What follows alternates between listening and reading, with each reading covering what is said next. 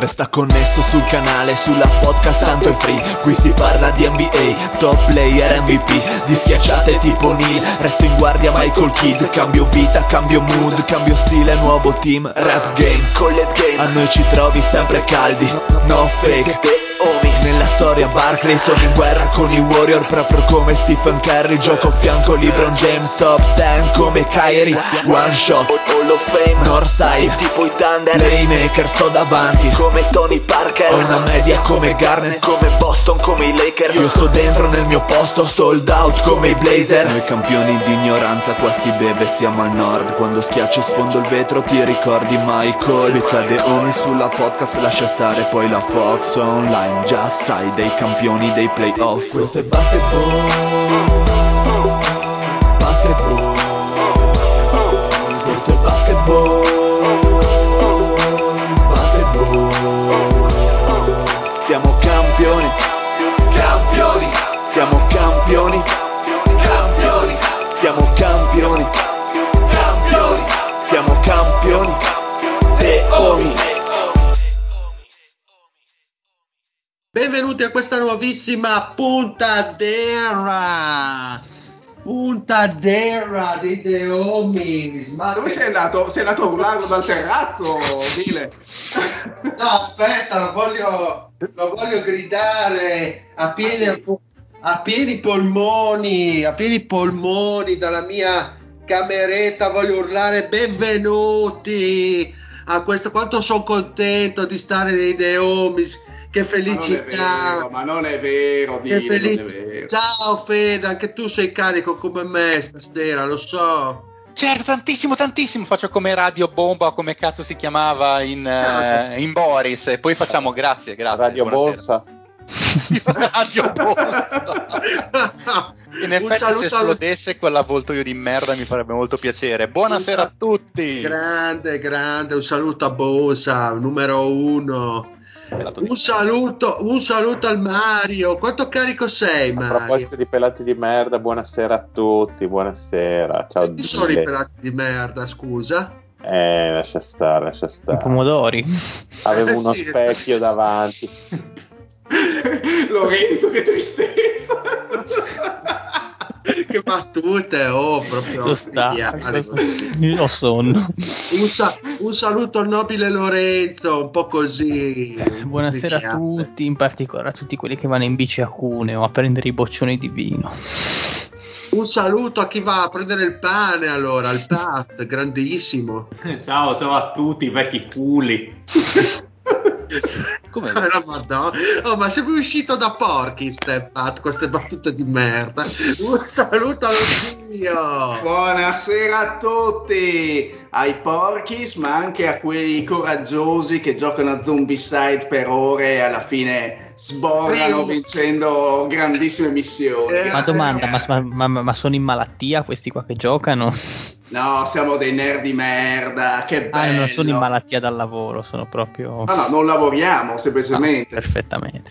Siamo pagati da Zombicide per giocare, per testare le missioni. Madonna, non vedo l'ora di venire su a fare lo Zombicide. Quanto carico sei? Ma guarda, non voglio vedere la luce del giorno per 3 giorni. Fede, quando abbiamo finito la missione ero come la Madonna di Civitavecchia, stavo piangendo sangue. Tantissimo, sì, ma immagino da dove. Secondo me la Madonna di Civitavecchia sicuramente è Simmons, e quindi lui sta piangendo lacrime amare, certo. Prendendola nel culo come tutte le Madonne di Civitavecchia. Esatto. Non ho capito. Saluta le signore di Civitavecchia. Esatto. E sembra che il nostro caro amico Simmons abbia trovato un engagement con il front office dei Celtics. Sembra che si stia muovendo qualcosa, speriamo. Forse no, chi lo sa? Chi può dirlo? Insomma, sembra che l'idea di questa trade si parta un po' con una base di scambio con Jaylen Brown. Insomma, i Celtics mettono dentro il pacchetto Jaylen Brown. Ora abbiamo magari diversi scenari in mente che si possono profilare all'orizzonte. Io vorrei capire al netto Simmons equivale Jaylen Brown? Punto di domanda. ma soprattutto, no, caro Fede, questa Beautiful, questa Dallas, questa telenovela bellissima, dove sta andando a parare, caro Fede? Probabilmente finirà con Simmons nel ruolo di Brooke Logan di Beautiful, che morirà e risusciterà, tipo come è successo in Beautiful, una cosa incredibile, con delle robe con Simmons che dice no, non mi sento pronto a giocare, ho bisogno di strizzacervelli, va bene ti diamo gli strizzacervelli, non mi vanno bene questi strizzacervelli, voglio altri strizzacervelli che strizzano di più e fate gli strizzacervelli più strizzacervellosi. Sì, ma noi vorremmo sapere anche che cosa dicono, perché no, paghiamo a tempo non lo potete sapere, c'è il GDPR, ma il GDPR in Europa, siamo negli Stati Uniti, non importa, non mi rispettate. È una ricostruzione accurata al 100%, sì, guai esatto. Chi dice il contrario.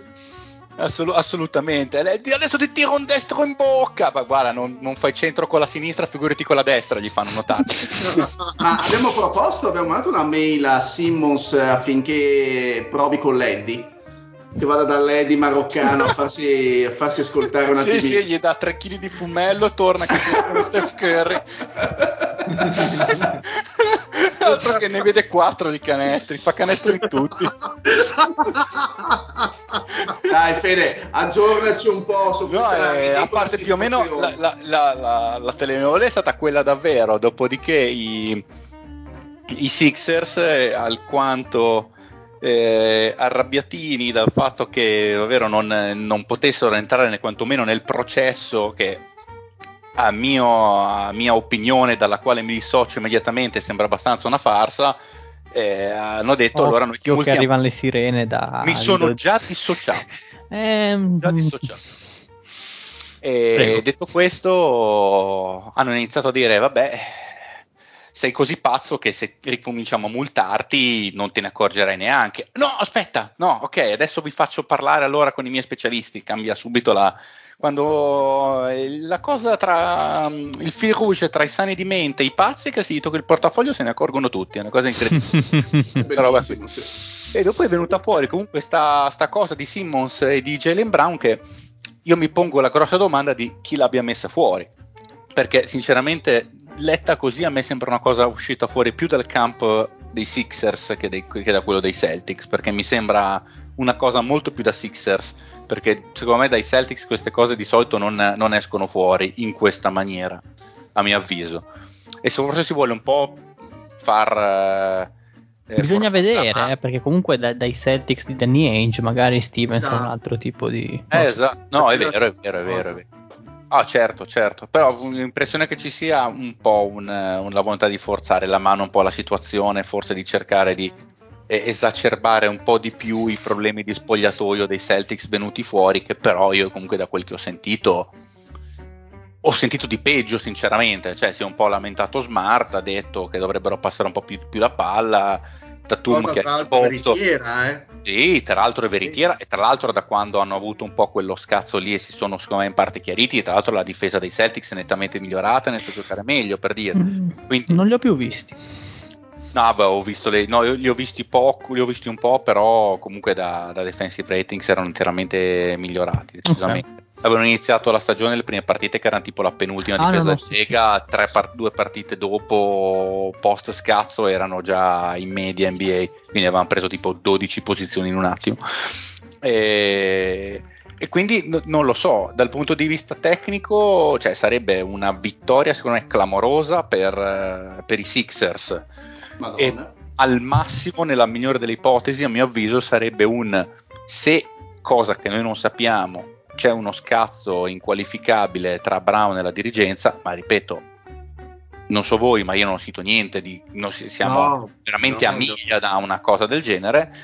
Potrebbe essere chiaramente una soluzione meno peggio di altre. Ti prendi un altro giocatore giovane che stranamente sicuramente l'area del Massachusetts gli farà benissimo, riprenderà la sanità mentale, il nostro Ben Logan Simmons, scopatore dei Forrester, e andrà a giocare, comunque un 23enne, 24enne, loccato per un lungo periodo, grande difensore, e quantomeno se lo metti in spot da playmaker, hai effettivamente un trattatore di palla che i Celtics non hanno. Quello comunque Brown adesso sarà fuori per 2 settimane, sì. Quindi a meno che i Celtics non abbiano proprio timore di qualche problema fisico in più di quello che noi sappiamo, diciamo, da esterni, non lo so. Non dico che vogliono rifilare un taccone, perché per me Jaylen Brown comunque è un bel giocatore, poi Madonna, si può assolutamente trovare le differenze con Simmons, perché ce ne sono, che sono 2 giocatori diversi. Forse sai cosa dire, potrebbe essere, ovviamente a livello di talento mi piace di più, per stile di gioco potrebbe un po' pestarsi i piedi con Harris, però forse servirebbe un altro tipo di giocatore a fila, però lo scambio ne vale la pena. Ma in realtà secondo me non tanto, perché comunque Harris con Tatum non hanno, secondo me, a livello di posizionamento in campo grandissime differenze, anzi forse no, Harris... Dico Jaylen Brown. Sì, scusami, Jaylen Brown, nel senso, vicino ad Harris come vicino a Tatum non ci sono grandissime differenze, non è che, anzi forse Harris chiede anche meno il pallone rispetto a Tatum, quindi forse ne gioverebbe anche. Ma riguardo invece ai rumors sempre relativi a Simmons e Kyrie Irving, sai qualcosa, caro Fede? Irving mi sembra abbastanza scomparso dalle news, sì, ultimamente, o sbaglio? Sì, non era venuto fuori qualcosina, ma Irving è abbastanza fuori dai giochi a livello di qualsiasi tipologia di scambio, perché comunque la questione vaccino non si è risolta sostanzialmente, e quindi sì, si paventavano 3.000 rumors che se ne sentono ultimamente, anche quella, l'ipotesi Irving, ma mi sembra abbastanza lontana. Finché Irving non si vaccina non si parla di niente. No, è che sinceramente lo scambio con Boston mi sembra incredibilmente a sfavore della Boston stessa, poi magari sono punti di vista, ci mancherebbe anche, magari secondo me sono news, anche notizie fondate sul cattivo andamento iniziale di Boston. Questo secondo me ci può anche stare, che Tatum Jaylen Brown possa essere paragonato a livello di produzione a Simmons, visto che sono, non dico quasi pari età, ma dimmi. Non sono totalmente d'accordo sul fatto che sia a perdere per Boston. Simmons può portare degli equilibri in più, perché è vero che Simmons comunque se ne è parlato, se ne è dette di ogni, poi il suo comportamento dell'ultimo periodo ovviamente fa vedere il giocatore ancora di più in chiave negativa, però comunque Boston non è che, cioè la coppia Brown e Tatum, per quanto abbia funzionato in maniera abbastanza buona, non permette, secondo me, a meno che tu non abbia dal punto di vista della free agency un'aggiunta importante, non ti permette di fare quel salto in più. Provano con un nuovo coach, ma secondo me il problema non è il coach, il problema è che proprio con quei 2 giocatori non riesci a valicare quel confine. Simmons può portare delle dinamiche in più, è vero, magari non ti porta tanto più di Brown, ovvero non ti fa arrivare magari alle finali di conference in diretta come un treno, ma in un contesto nuovo, magari più stimolante, Simmons può fare molto bene, a prescindere dalle sue problematiche, ne abbiamo parlato ogni anno, perché comunque è un giocatore che sa gestire la palla, è un eccelso difensore, è vero, il tiro è quello che è, però potrebbe essere una coppia molto funzionale Tatum e Simon, non so cosa ne pensate voi, quindi non la vedo proprio così brutta io come trade, ecco. No, è che per me Simmons è un cretino, quindi sinceramente in qualsiasi squadra sarebbe un cretino uguale, quindi paragonato a qualsiasi giocatore, a meno che non si tratti di Russell, va benissimo, insomma, secondo me è sempre a perdere la trade con Simmons. Vabbè, comunque tecnicamente va bene, magari no, si possono pensare, il problema a quel punto è che il resto della squadra tutto quanto deve essere pensato per farli funzionare. E già Simmons, adesso è, per dire, è già il Time Lord, per dire, già Robert Williams in mezzo inizia, ti rompe i coglioni con Simmons. Sì, effettivamente sì. Quella crazy trade che ovviamente non avrebbe senso di esistere, che dicono ma perché non scambiare Simmons per Kyrie, se non fosse che Kyrie non sai manco se tornerà mai a giocare, e Simmons ai Nets ad esempio potrebbe avere un senso, ma perché, sì, perché, può giocare con Durant a 5 decisamente. Comunque hai un Harden che gestisce palla negli isolamenti, hai Durant, e Simmons lo tieni come super specialista difensivo, altro cosa gli fai fare?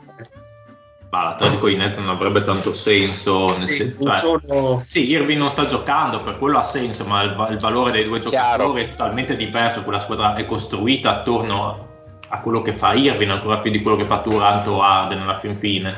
Oddio. Perché Irving è importantissimo su come crea, su come si crea il gioco, sugli uno contro uno, queste cose qui è importantissimo Irving in quella squadra. Non è da sottovalutare il suo apporto solo perché adesso c'è Durant o Harden, anzi secondo me ne perdi molto. Beh, in questo momento stiamo vedendo i problemi perché Harden è il 60% di quello che è, anche se sta migliorando. No, è il 60% in più di quello che è. Sì. Sì, beh, è chiaramente la puntata di Dragon Ball in cui il Majin Buu ingoia il ciccione dei Kaioshin e diventa mega panzone. Esatto. Siamo d'accordo, no, però con Durant più Harden da solo, cioè Irving era comunque la terza ruota. E che, il fatto è che era una devastante. Sì e no, nel senso sì e no, perché sai, sono comunque giocatori così abili in attacco che io non vedo una terza, una seconda ruota o cosa.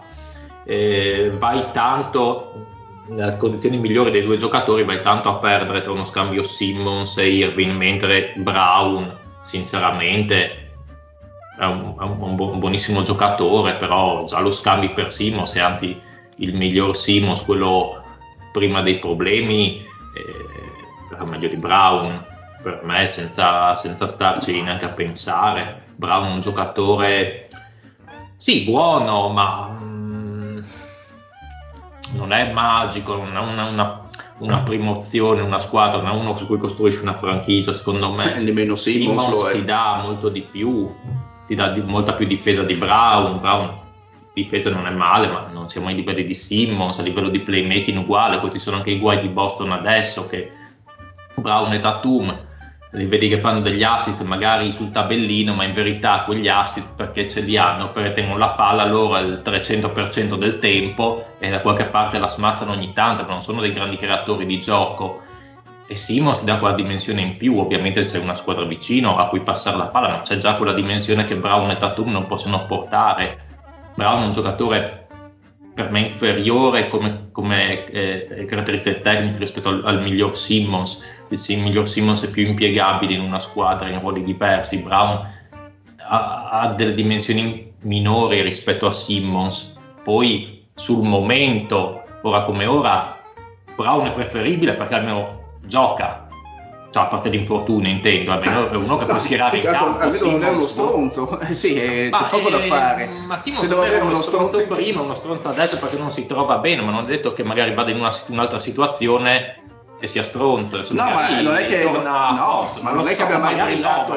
Non è che abbia mai brillato per adattabilità. Non appena qualcun altro si è preso i riflettori della franchigia, hai visto che lui non è riuscito più non è stato più in grado di gestire il suo gioco, la sua persona, il suo modo di giocare, quindi non lo so. Ma sì, quindi dice il mio corner preferito, il Mario. Per quanto secondo me finché non li vedo muoversi non ci credo. È innegabile che Simmons avrebbe comunque bisogno in qualsiasi caso di cambiare aria, perché è evidente che con l'ambiente la frattura è insanabile, al di là dei discorsi tecnici. Non so se veramente possa andare a Brooklyn, anche perché scambiare un problema con un altro problema tendenzialmente porta soltanto uno scambio di problemi, ecco. Sì. non mi sembra una soluzione, possano giovarsi così tanto le due squadre.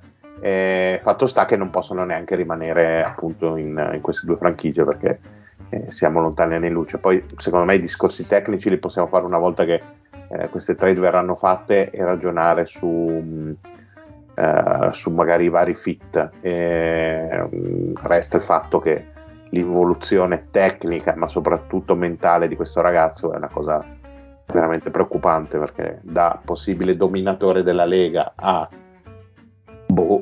reietto, che cosa è Simmons anche a livello tecnico, insomma, fa capire che la testa è quello che è. Quantomeno Irving ai livelli massimi ci è arrivato, per poco chiaramente, da scudiero di LeBron, però quantomeno finisse oggi la sua carriera l'ha fatta. Simmons è veramente un incompiuto di proporzioni epiche.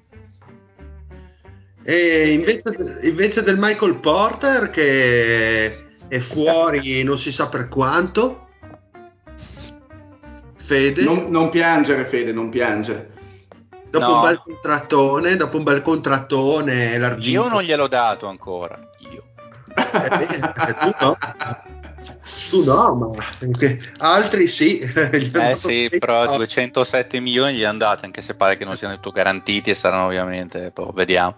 No, cosa dobbiamo dire? Che qualche giorno fa è andato per fare un layup, dopo è rimasto piantato lì, e ho chiesto tra l'altro aiuto al grande medico sportivo amico del podcast, che al grandissimo Pippo, che anche che lui stiamo aspettando come la venuta di un vate, anche in altri posti aspetta la sua venuta, che comunque sì, probabilmente si è piantato con la schiena, perché c'era il dubbio che magari potesse essere qualche interessamento anche delle articolazioni, delle ginocchia o quant'altro, che magari non si vedeva dal video, dalla dinamica. Effettivamente comunque di schiena si parla, e schiena è.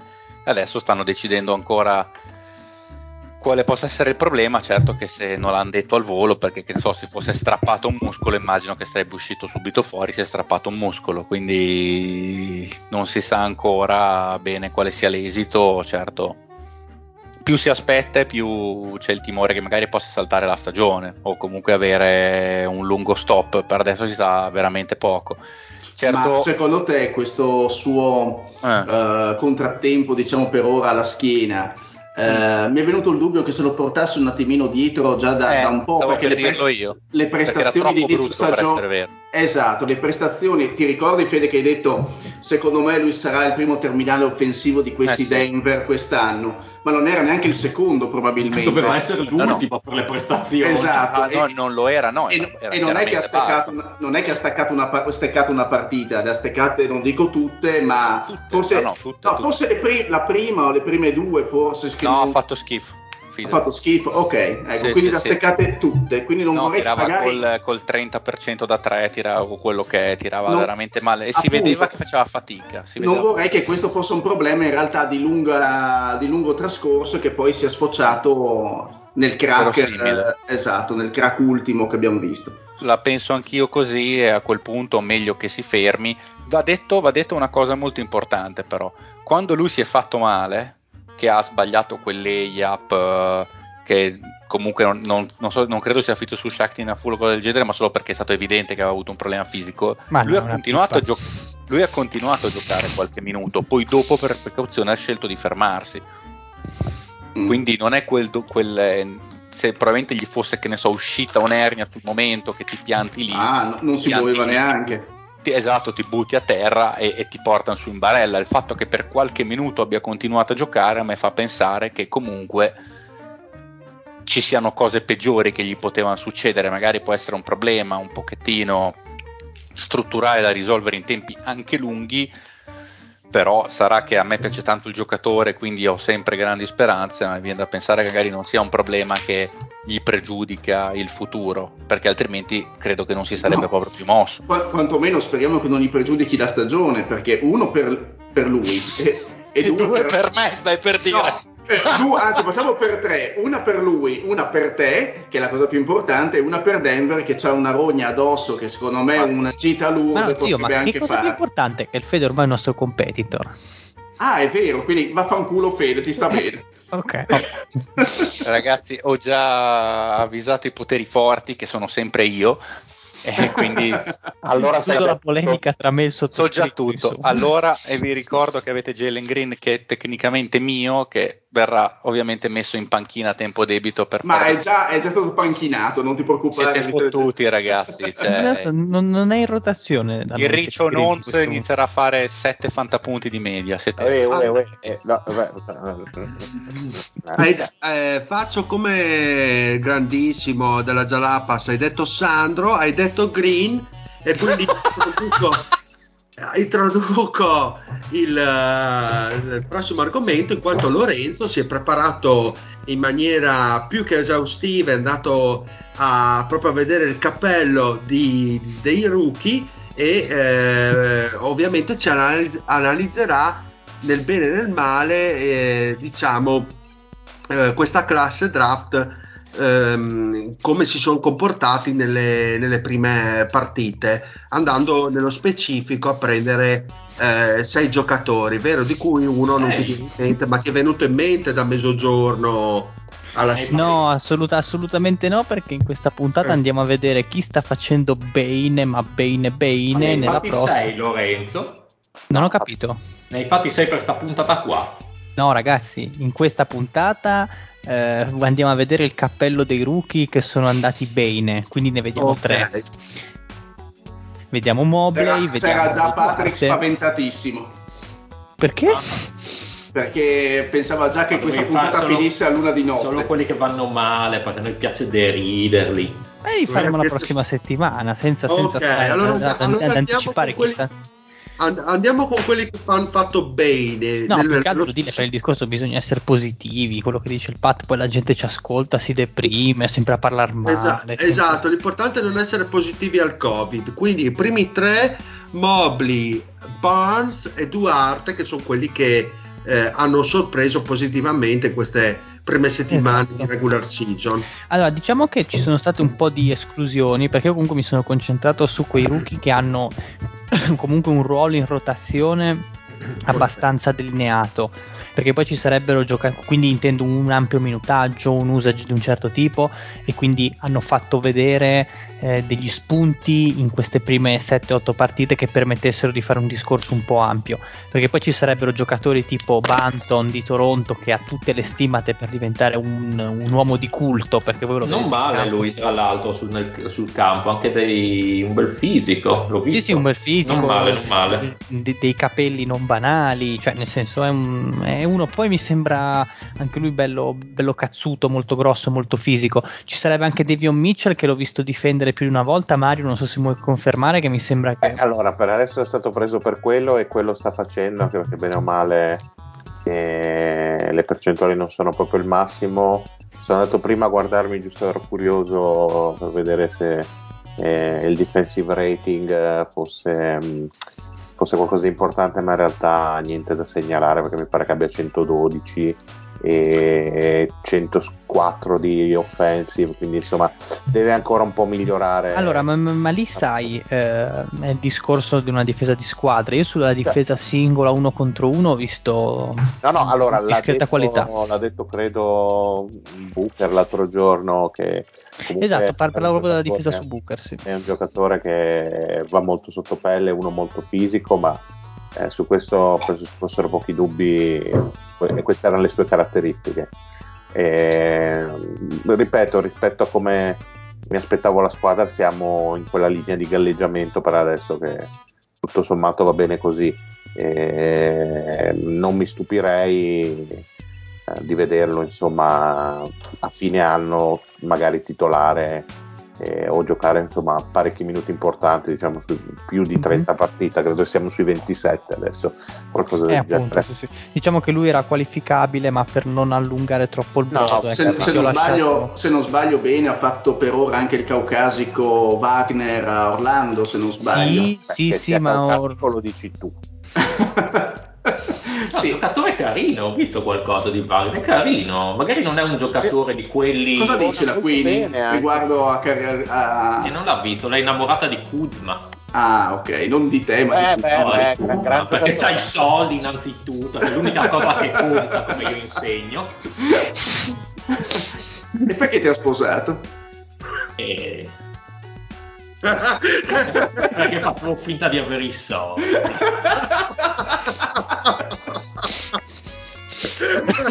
No, perché la prima sera che ti hai messo ad uscire gli hai detto no, oggi no che devo andare a far festa, ci vediamo domani.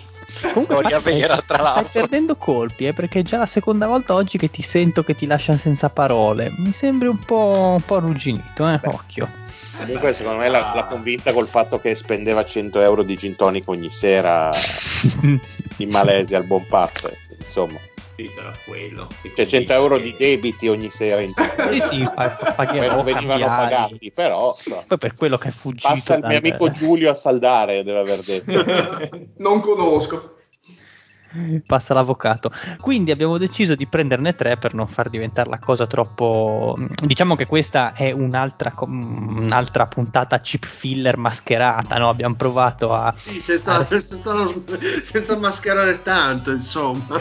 Sì, no, nel senso, come stanno andando i rookie, ecco, magari proviamo a dargli un taglio un pochino più professionale, perché come diceva il Mario oggi, che era preoccupatissimo, non è che poi si offende la gente se cominciamo a parlare di basket, vediamo cosa succede, ovviamente gli ascolti caleranno vertiginosamente, però si sappia che io ero contro di fare questo. Esatto, diciamo che questa nuova linea editoriale non so se avrà io e Patrick salutiamo, allora ci disconnettiamo e alla prossima. Mario voleva fare le recensioni dei fumetti che ha comprato dal maroccano, gliel'ho già fatte in privato, ve l'ha raccontato. Sappiamo. Ma non mi ha fatto sentire, ero curioso io di avere il monologo del Caverna di Tarvisione direttamente in diretta. Vai Lorenzo. Allora partiamo, ovviamente come al solito tutti i riferimenti li trovate sul nostro Twitter, dove pubblicheremo, o meglio troverete pubblicati al momento dell'uscita della puntata, tutte le schede di questi 3 rookie che andremo. Sempre ammesso che verrà pubblicata la puntata, perché non sì, è vabbè, ma nel senso se esce, se ci stanno ascoltando vuol dire che è pubblicata, quindi lo diamo per assodato, no? Nel senso, per quello non ci dovrebbero essere problemi. Il Fede adesso è scappato, quindi non può controbattere, per cui ci affidiamo così alla sorte. Partiamo con Mobley, secondo me è forse il migliore, perché sta facendo vedere tante cose ed è un giocatore su cui mea culpa, e qua zio veramente ci cospargiamo il capo di cenere, avevamo delle vibrazioni positive, cioè sentivamo che poteva dare qualcosa, però non eravamo così convinti. Cos'è che non ci convinceva? Fondamentalmente il fisico, perché lo vedevamo troppo secco, troppo l'atteggiamento, e poi soprattutto anche, diciamolo, il contesto di Cleveland, perché noi diciamo cavolo, va a Cleveland che è famosa per essere una palude e per inglobare tutti i suoi rookie che non si chiamino LeBron James, avvolgendoli in un sistema che non è un sistema, senza un'idea di gioco, con una cozzella di giocatori, perché ricordiamo che la rotazione dei lunghi di Cleveland in questo momento marcanene fuori, però in teoria sarebbe molto particolare, molto così, non è una rotazione classica di lunghi, perché sono strani fondamentalmente. Mobley che cos'è? Mobley è un giocatore che è lungo, è veramente lungo, e questo lo si nota molto difensivamente perché riesce a coprire orizzontalmente il campo molto bene, lo vedremo, che però ha una coordinazione spaventosa. Se voi vedete la prima clip che avrete su Twitter, comunque quella che vi ho mandato, l'1 contro 1 contro Noel, ha un equilibrio, un controllo del corpo clamoroso nel mettere palla per terra, un'apertura di gambe incredibile, apre talmente tanto il compasso che riesce a mantenere l'equilibrio lo stesso, e poi un tocco che sarà la sua grande caratteristica, un tocco offensivo che gli permette di concludere in maniera efficace contro un difensore molto arcigno. Noel sui lunghi comunque avrà tanti difetti, ma comunque difensivamente sull'1 contro 1 è uno che sa fare.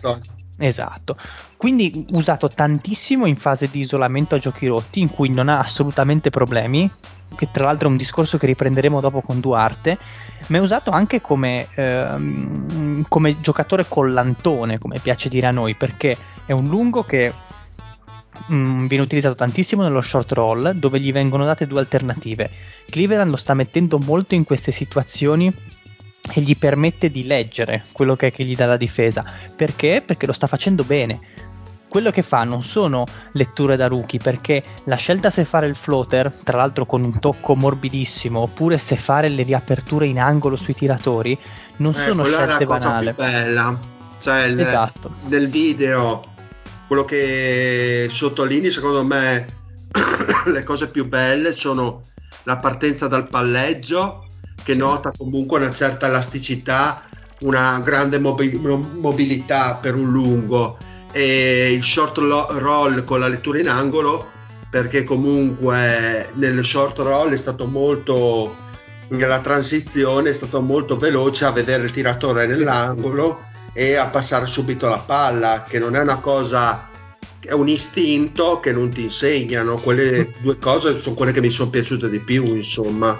Se ci fai caso poi quel video lì lui ne fa tanti a partita di questi short roll col tiro in angolo. Io ho preso questo perché proprio denota la capacità di scegliere, perché se tu ci fai caso ha due opzioni fondamentalmente. Per chi non la sta vedendo, l'azione si sviluppa così: pick and roll molto alto con Rubio che va laterale, la passa a Mobley che si apre sulla linea di tiro libero, e gli si presentano due scelte: un passaggio a destra sul mezzo angolo a un giocatore che in teoria è libero ma col difensore in recupero, e un passaggio in angolo a sinistra con il tiratore, che in questo caso ha il difensore che potrebbe venire ostacolato dal blocco di Jarrett Allen.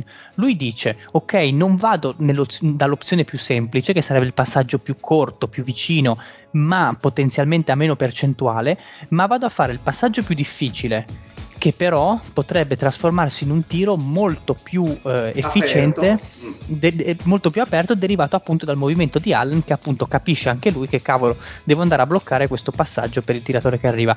E sembra una situazione di gioco banale, preimpostata, però sono quei dettagli, quelle piccole cose che ti fanno capire che questo non è uno che gioca in maniera perissequa. È uno che ha un QI che è cestistico non indifferente. Sì, cioè, ti fanno banale. Capire, perché comunque molto spesso cosa fanno i rookie giovani, comunque i lunghi molto grezzi, ma anche Mitchell Robinson ce lo metto dentro, nel momento in cui ricevono un passaggio del genere si buttano dentro, magari che ne so, pesco il fallo, riesco a far due facili, così non pensano che la difesa sta collassando su di me, quindi la posso dare fuori. E questo è già un passaggio fondamentale, cercare appunto di capire quella che è la differenza se fare un floater. Poi ci sono adesso ovviamente non ho potuto fare delle selezioni così complete e ampie, perché ovviamente per non farla diventare troppo pesante, però ci sono delle situazioni in cui c'è direttamente un passaggio lungo, nel senso che Mobley, arrestandosi sulla linea di tiro libero, leggendo che la difesa non collassa, cosa fa? Si va a giocare il 2 contro 1 contro il lungo avversario, facendo lo scarico per Allen nei due facili. Quindi ha un sacco di varianti. Ho preso questa perché mi piaceva molto e sottolinea molto la sua capacità di lettura, però non è l'unica soluzione a cui si affida, ecco. Diciamo che la parte che stona di più offensivamente parlando è quella del tiro da fuori, e non sto parlando del tiro dalla media, dove secondo me ha discreto ritmo perché sta prendendo tanti tiri dal gomito belli, puliti, poco contestati, perché comunque la difesa glieli concede per adesso, però comunque sono tiri buoni. È quando si apre da 3 punti, tira al 23% in questo momento, ma non è tanto in sé il fatto che non li metta, perché ci può stare, magari la distanza NBA all'inizio ti può causare così un minimo di imbarazzo. È la meccanica, lui comunque carica molto basso, ha questo effetto catapulta che non rende il tiro molto fluido, e quindi su quello c'è da lavorare, però ben vengano di questi problemi per un rookie quando c'è tutto il resto, quando c'è questo livello di comprensione. Quello che comunque traspare dalla maggior parte dei giochi dei Cavs è che comunque lo vogliono coinvolgere, sia che sia da bloccante, sia che sia da hub, da giocatore al gomito, che è un utilizzo del lungo che a me piace tantissimo perché ti permette un sacco di variazioni sul lato debole, sul lato forte, e giochi a due col playmaker. Comunque utilizzandolo in questo modo esaltano quelle che sono le sue caratteristiche, cioè grande capacità di passaggio, grande capacità di lettura del movimento dei compagni e comunque una discreta pericolosità offensiva, perché abbiamo visto, come diceva Aldile, che questo mette palla per terra come un dannato. Cioè, a livello di transizione com'è, ragazzo? A livello di transizione porta palla. Lui porta tranquillamente palla, non è uno, allora, per quanto catturi circa 8 rimbalzi di media partita, è uno che non ha tutta questa foga di dire ok mi butto a rimbalzo per prenderla, è uno che i rimbalzi suoi li prende, però non ha quest'ansia di ammassare la statistica, però molto spesso corre tanto. Infatti ha fatto due o tre possessi nella partita che ho visto io contro New York, in cui si è ritrovato 1 contro 0 perché proprio prende parte con una lippa. E ci sono degli spunti anche in altre partite, soprattutto in pre-season ho visto che ha questo atteggiamento un po' la Siakam. Chiaro, non ha la fluidità del palleggio di Siakam, però comunque spingere da solo, spingere in autonomia la transizione in contropiede, la transizione non ha problemi. Cioè mi sembra un attaccante molto completo per essere un lungo, e se dovesse affinare il tiro da 3 punti, ma non dico diventare un tiratore da 40%, ma anche da 35%, così Cleveland veramente si trova per le mani uno che è molto molto completo. A me per certi versi ricorda Adebayo anche sul lato difensivo, mi sembra proprio quel tipo di giocatore lì. Chiaro che in questo momento non ha la fisicità di Adebayo. Esatto, mi hai rubato proprio le parole di bocca, stavo per dire proprio quello. Non ha la fisicità. A me ricorda anche, magari dico un'eresia, ma mi ricorda anche un Collins con più difesa, con un po' più di cervello, ecco, non so se... Io non sono un fan del soggetto, quindi non parlo. Non so a livello offensivo, secondo me Collins ha ovviamente è un bel giocatore, perché ha comunque la sua tecnica, sia in transizione che nel tiro, sa essere un bel giocatore da vedere. È che non mi sembra di aver visto, comunque anche nelle short che hai preparato, che mettono ovviamente in risalto certe qualità di Mobley ha ovviamente quel qualcosa in più, con un tipo di fisico, un tipo di atletismo vicino a Collins, ecco. Mi sembra che a livello di Collins è più finalizzatore dell'azione per certi versi, Mobley mi sembra uno che attacca un po' più al ferro, però per dirti Collins intendo un po' più giocatore magari da pitturato, però ho visto Atlanta proprio l'altro giorno con i Suns. Collins è anche un giocatore che può in scampoli di partita o fare il tiro dal gomito, il jump shoot dal gomito, comunque sta provando un attimino a variare il suo arsenale. Secondo me il giocatore c'è. Mobley a me è quello che mi piace molto anche dalle short che hai mostrato, appunto questa sua mobilità, questa sua intelligenza nelle letture. Chiaro è che anche, come fai notare nella tua short, nella difesa 1 contro 1 paga un po' perché manca di fisicità, ecco. E lì ci arriviamo. Qualcuno vuole aggiungere qualche altro spunto su Mobley attaccante, o bene o male vi ritrovate? No, anche perché la prima metà l'ho persa, quindi non voglio rischiare di dire cose che hai già detto tu. Soprattutto la parte da attaccante, tra l'altro, è impressionante, ma quella difensiva lo è di più. Quindi. E adesso, infatti, l'ho lasciata dopo. A me quello che piace, esatto, come diceva Aldile, è questa sua capacità di leggere il gioco in attacco, l'abbiamo visto prima, si rispecchia tantissimo anche nella parte difensiva, perché, come si diceva, non mi fa impazzire ancora nella difesa pura 1 contro 1, uomo contro uomo, fronte contro fronte, dove lì magari ancora qualche malizia che gli manca proprio a livello di posizione del corpo, posizione delle gambe e spalle nei confronti del difensore. Infatti c'è una clip che avevo mandato in cui Randall proprio 1 contro 1, tac, gli fa una finta di anca, lo manda da una parte, poi come un gatto gli prende il centro dell'area. Mi piace molto nella difesa di squadra, dove in aiuto io ho visto diverse partite di Cleveland, ne avevo viste 3 o 4, io raramente gli ho visto fare fallo sulle penetrazioni degli avversari. Cioè lui ha una capacità di andare su dritto, con le braccia, col corpo, senza invadere il cilindro dell'avversario, però contestandogli il tiro. Ci sono state, io adesso ve ne ho mandata una, ovviamente anche lì per non appesantire troppo, però ci sono state un sacco di situazioni con i piccoli dei Knicks che battevano il loro uomo dal palleggio, che però si ritrovavano sto totem sotto che semplicemente saliva su con un tempismo incredibile e ostacolava il tiro ai vari Rose, Fournier, Alec Burks e tutta questa gente qua, che comunque è gente che al ferro comunque offensivamente è abbastanza qualificata per segnare. Proprio a livello di lettura in aiuto mi è piaciuto tantissimo anche il modo proprio che ha di difendere il pick and roll e i giochi a due. Se vedete quella clip che vi ho mandato, è secondo me fa strano da dire per un giocatore che sia alla ottava, nona partita NBA, però è proprio il classico modo che va fatto vedere a tutti i lunghi per difendere il pick and roll. Quel tipo di angolo lì è quello ideale per negare al tempo stesso sia la linea di penetrazione che il lob al lungo, e qui viene aiutato anche dalle sue misure, perché comunque è molto largo. Quando si parlava prima di difesa orizzontale di Mobley, ecco, in questo caso gli viene molto in aiuto. Però la capacità di fermare il palleggio trovandosi in una situazione di grande pressione, perché si trova fondamentalmente in 2 contro 1, ferma appunto il palleggio dell'attaccante, permette il recupero del suo compagno rimasto sotto al blocco e al tempo stesso riesce a contenere quella che è la rollata del lungo. Molto convincente, sì, spazialità alla Draymond Green alla ottava partita NBA tipo. Sì. E quindi, cioè, per adesso anche lì secondo me è un grandissimo giocatore di squadra, sui 2 lati del campo, perché appunto è mega collantone offensivo e grandissime letture, aiuti sulle mancanze dei compagni difensivamente.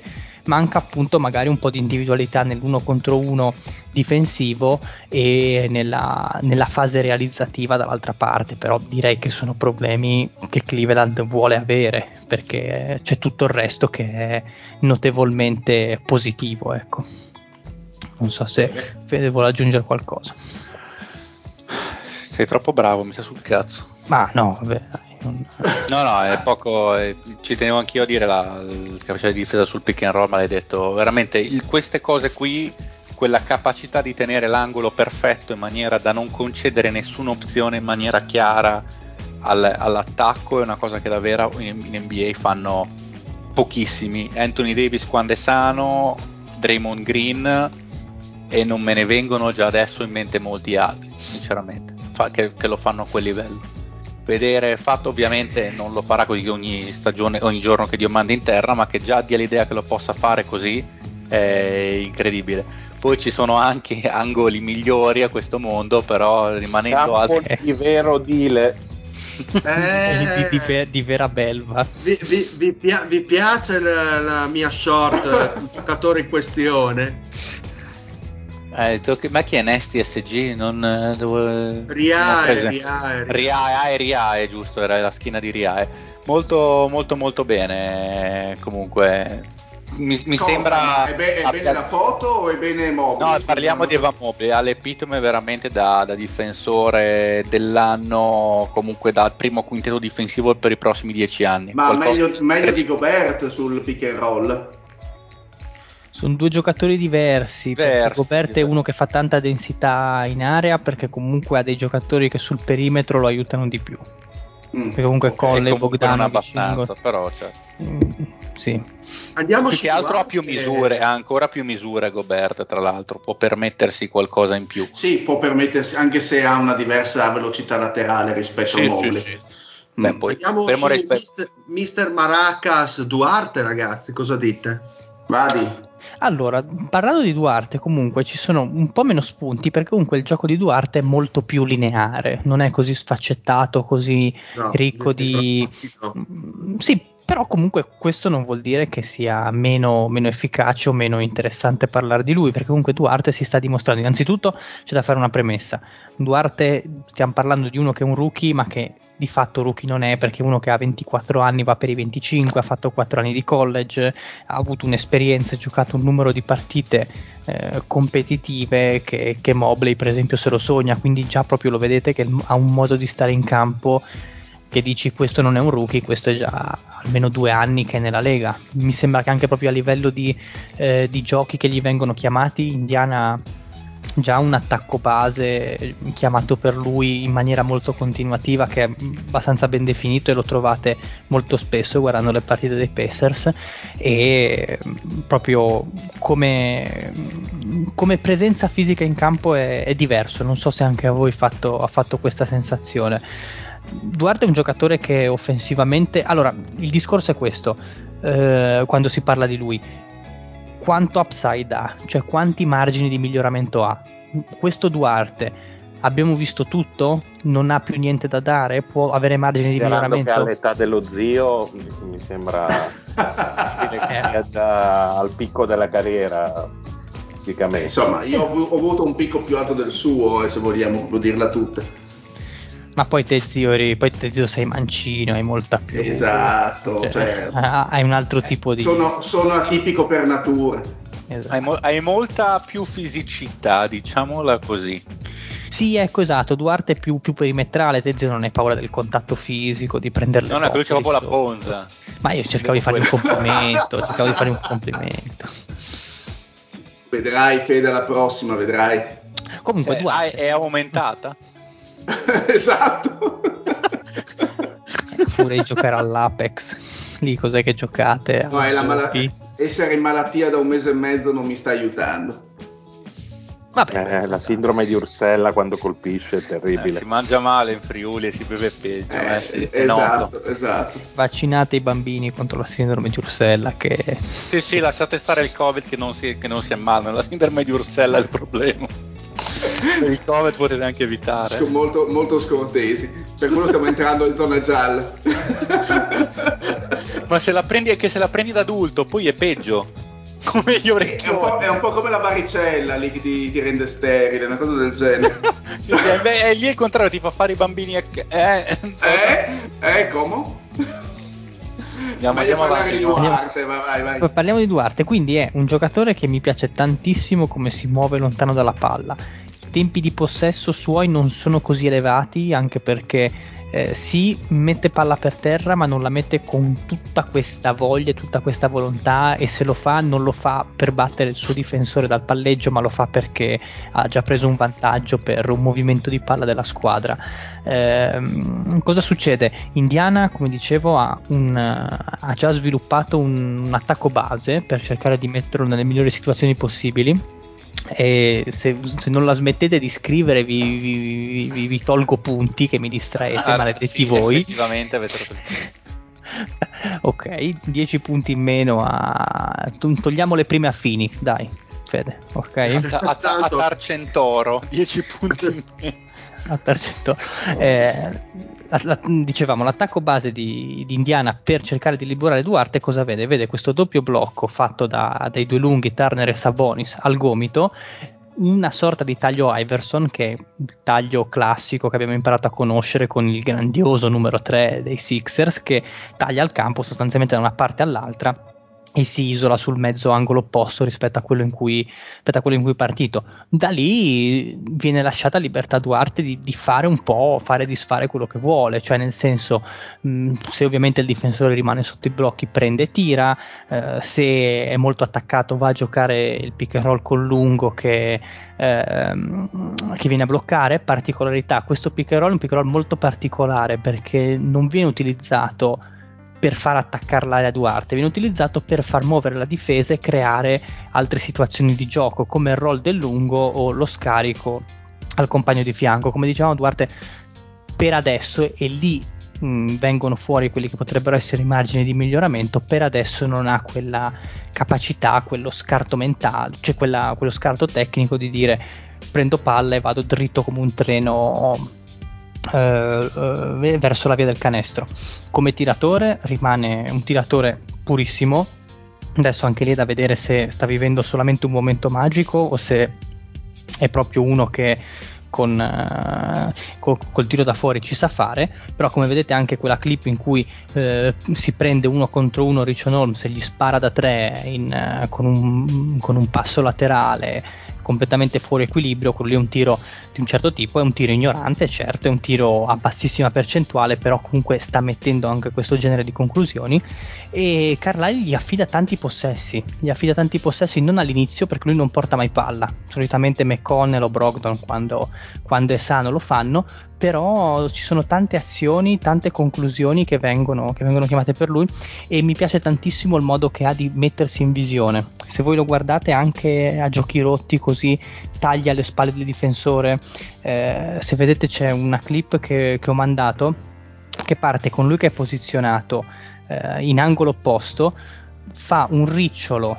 esce in punta, il difensore è in ritardo, prende palla, la mette per terra e fa un bello scarico per Sabonis. Comunque non va mai alla conclusione. No, ha delle belle capacità Duarte, insomma, è in grado di creare, di crearsi il tiro, di crearsi anche delle spaziature. L'unica cosa è che bisogna vedere, cioè comunque anche le proprietà di palleggio ci sono, ma non so quanto può essere elite in questo. E questo è un attimino il dubbio che mi viene fuori. Secondo me questo è un giocatore tipo Brogdon, nel senso che può avere una crescita come ce l'ha avuta Brogdon di un certo tipo. No. È già partito bene, come era partito bene Brogdon al primo anno con più esperienza. Quello che deve fare secondo me è bravo quando si tratta appunto di trovare dei tiri nel contesto della squadra che gli viene ad aprire il campo proprio per lui. Come diceva invece Lorenzo, quando si tratta che sia lui a crearsi il tiro magari dal palleggio e cose del genere, ecco, quello lì ci potrebbe mettere qualcosa di più vicino poi crescendo, e lì magari diventare un giocatore migliore. Per adesso è un giocatore, quando l'ho visto io, che vive sulle azioni di squadra più che sulle azioni personali.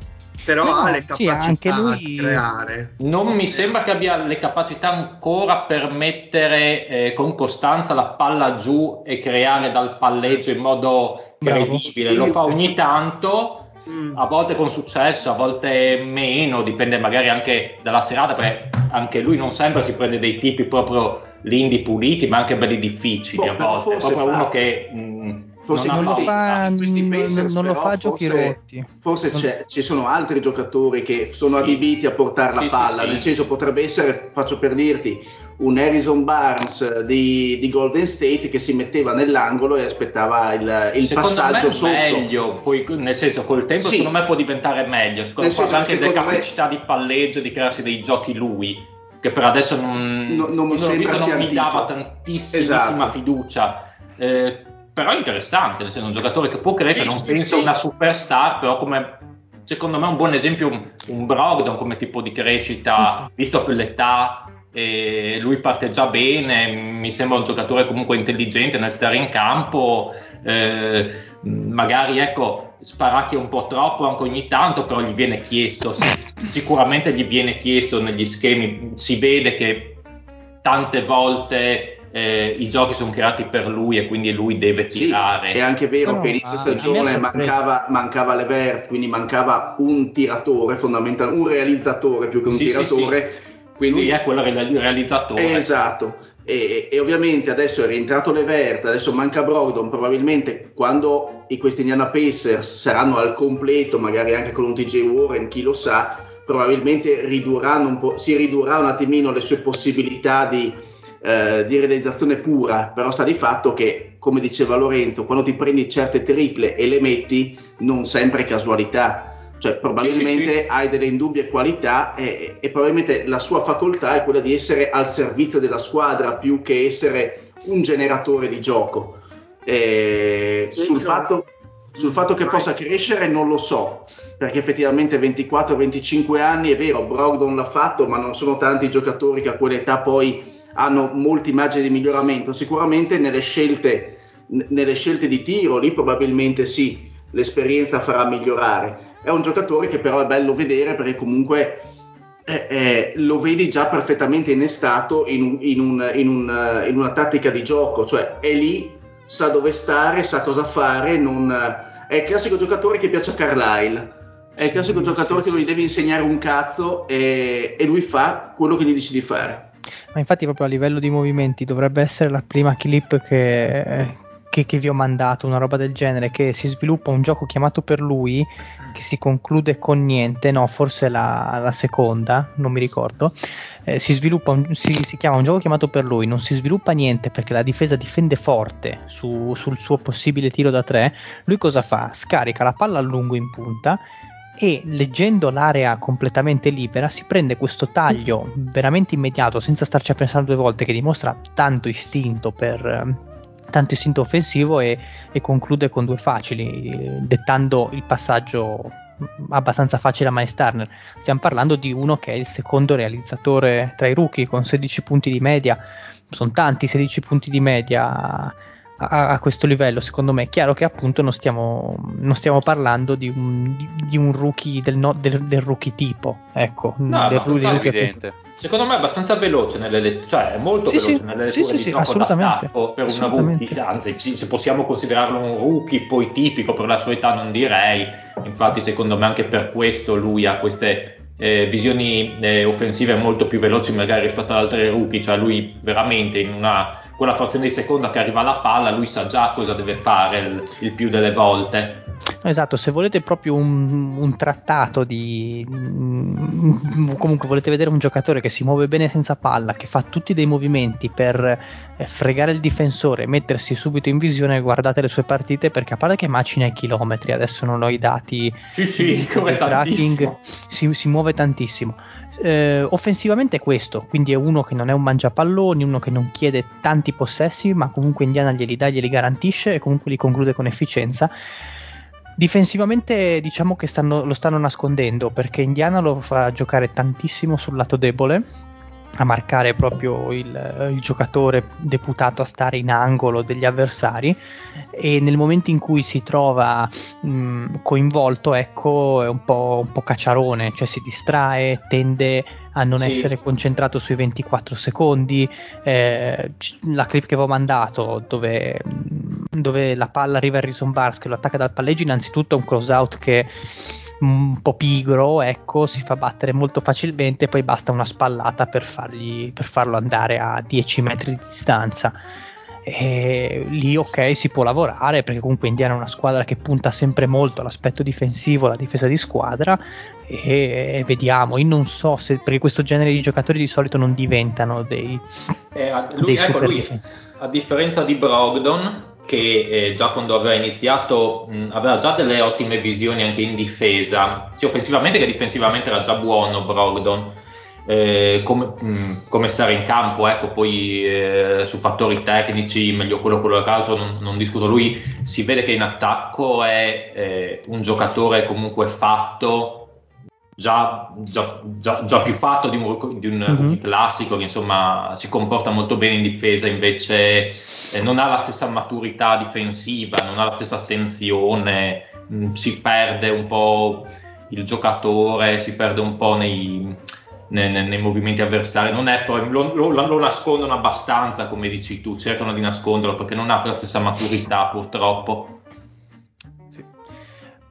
Prima di parlare dell'ultimo vorrei fare un bonus di cui, per un rookie che non abbiamo nominato neanche tra gli esclusi eccellenti, che è il rookie dei Lakers, Austin Reeves, il biancone. Non so se avete avuto occasione di vederlo. Sì.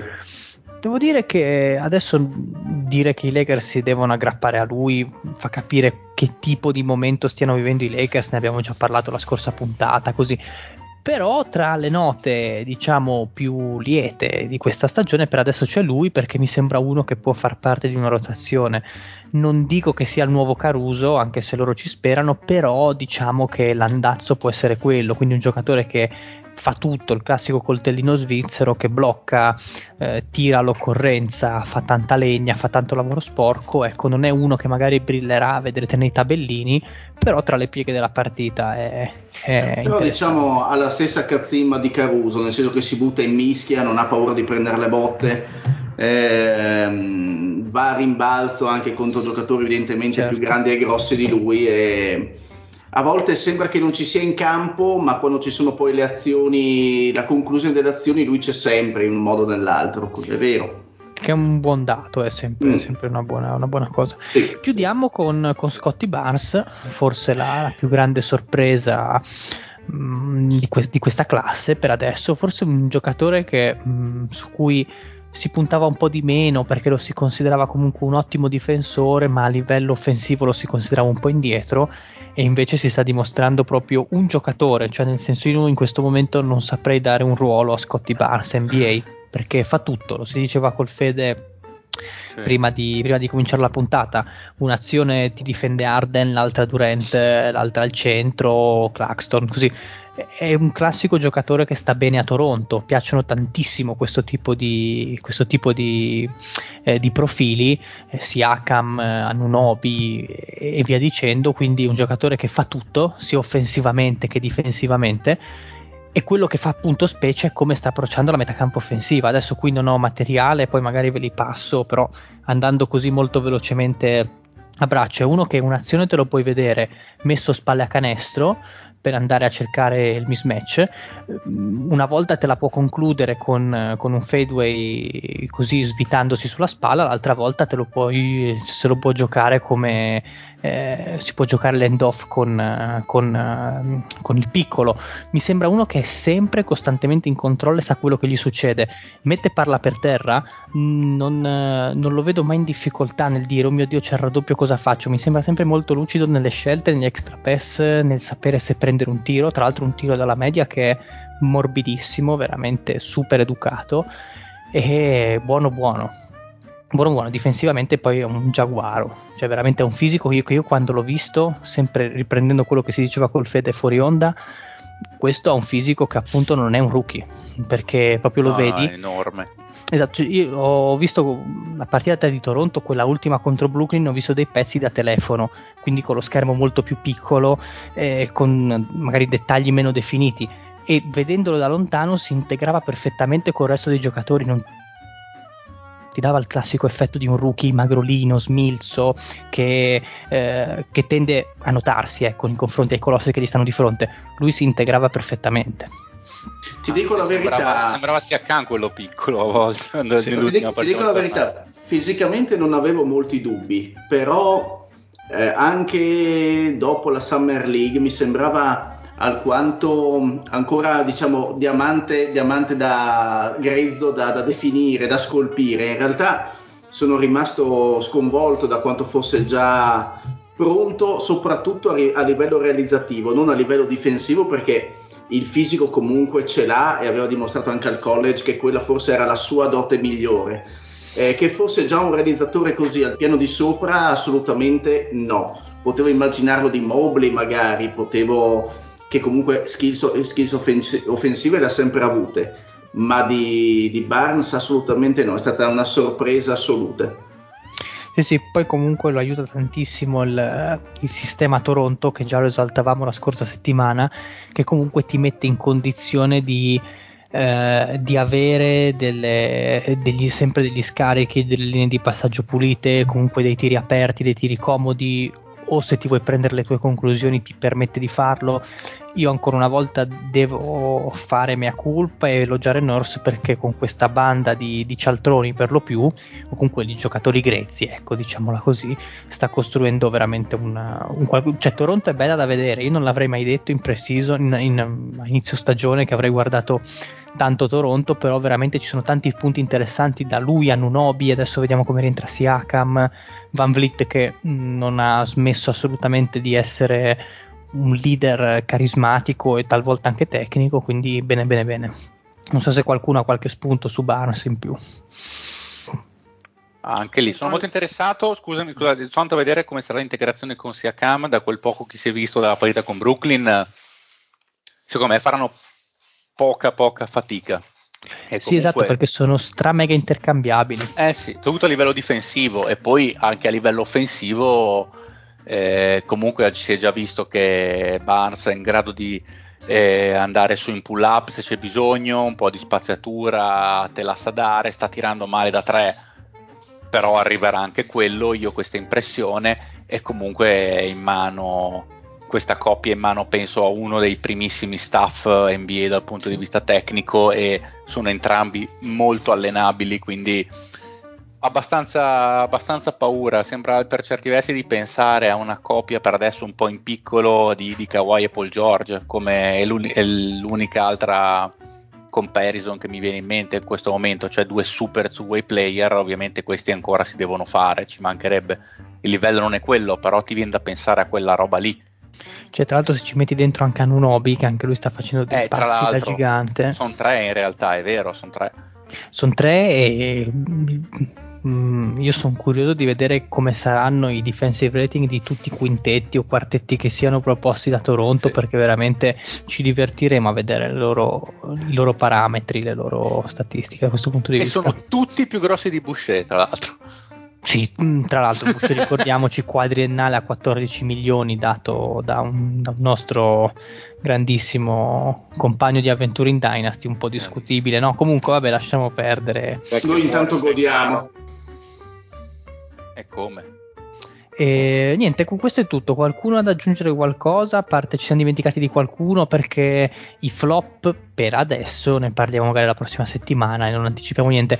Io solo una domanda, nel senso, sì, tra questi tre quali secondo voi, ovviamente sappiamo quanto l'inizio stagione sia da prendere sempre con le pinze per quanto riguarda sia i risultati dei singoli che i risultati di squadra, chi secondo voi fra questi tre a fine anno sarà riuscito a mantenere o a migliorare le statistiche attuali? Cioè, quale secondo voi fra questi sarà il più costante, quindi anche magari il più affidabile per la stagione a venire? Secondo me Mobley.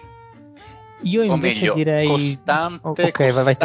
costante, potrebbe essere anche Duarte. Esatto, penso che parliamo, però dipende, costante di cifre, costante poi quanto sposta nei fatti. Io ho l'impressione che Mobley stia già spostando a un livello più alto oggi. E che manterrà questo livello di spostamento, diciamo. Prego Lorenzo. Su Mobley forse occhio a un rookie wall che può arrivare tra gennaio e febbraio. Io sono dell'idea che Duarte questo è e questo rimane per tutti i motivi che abbiamo detto, quindi non ti darà magari quel qualcosa in più. Mobley e Barnes potrebbero un attimo normalizzarsi, però nel lungo periodo, e per lungo periodo intendo da qui a 5 anni, quando gli scade il contratto da rookie, direi che non c'è paragone. Duarte forse dei tre è quello che sta un po' più indietro, però sulla stagione secca mi sento, cioè se fossi una squadra che ha bisogno di un giocatore solido, pronto subito, che mi garantisce un certo tipo di rendimento, vado su Duarte, che secondo me sarà sottoposto a meno fluttuazioni.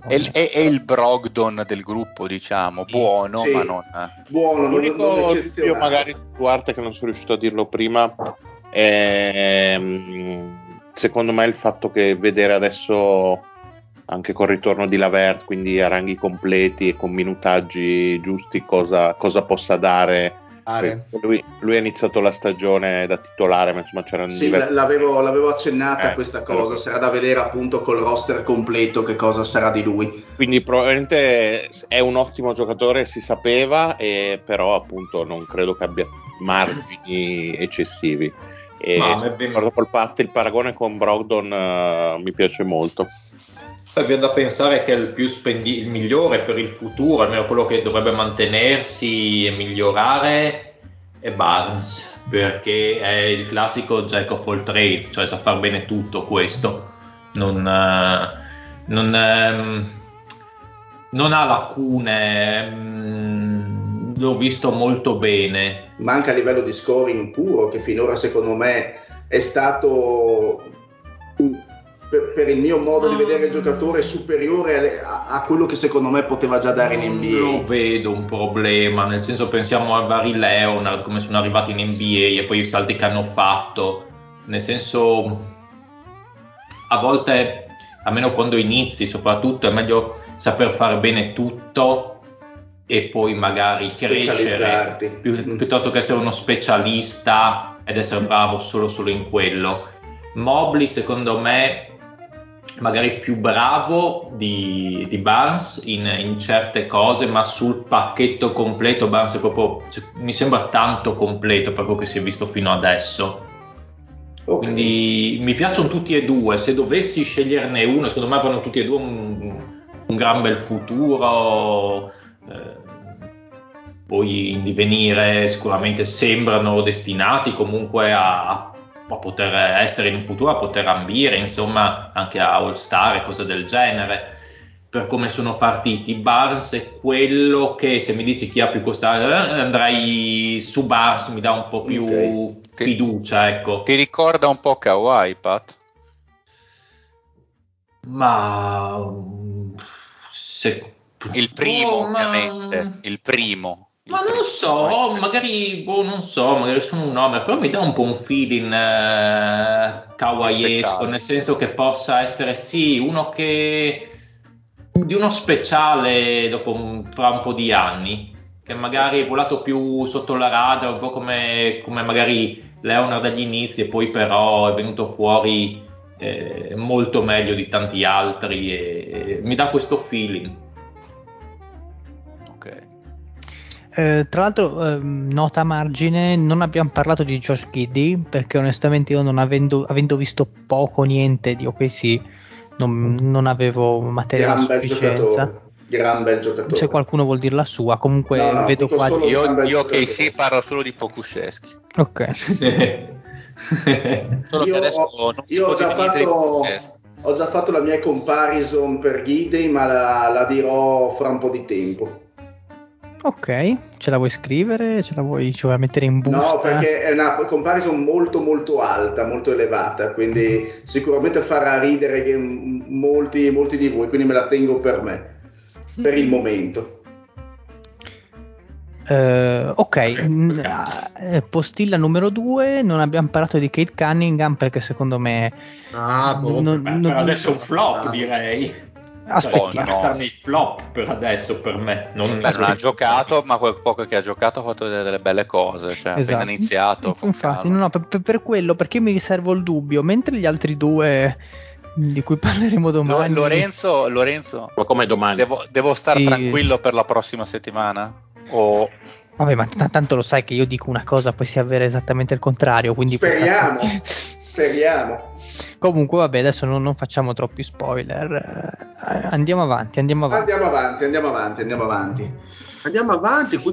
con la seconda parte delle City Edition. Cosa dite, ragazzi? Direi proprio di sì, dai, che aspetta che devo prenderla in mano, però. Prendila in mano.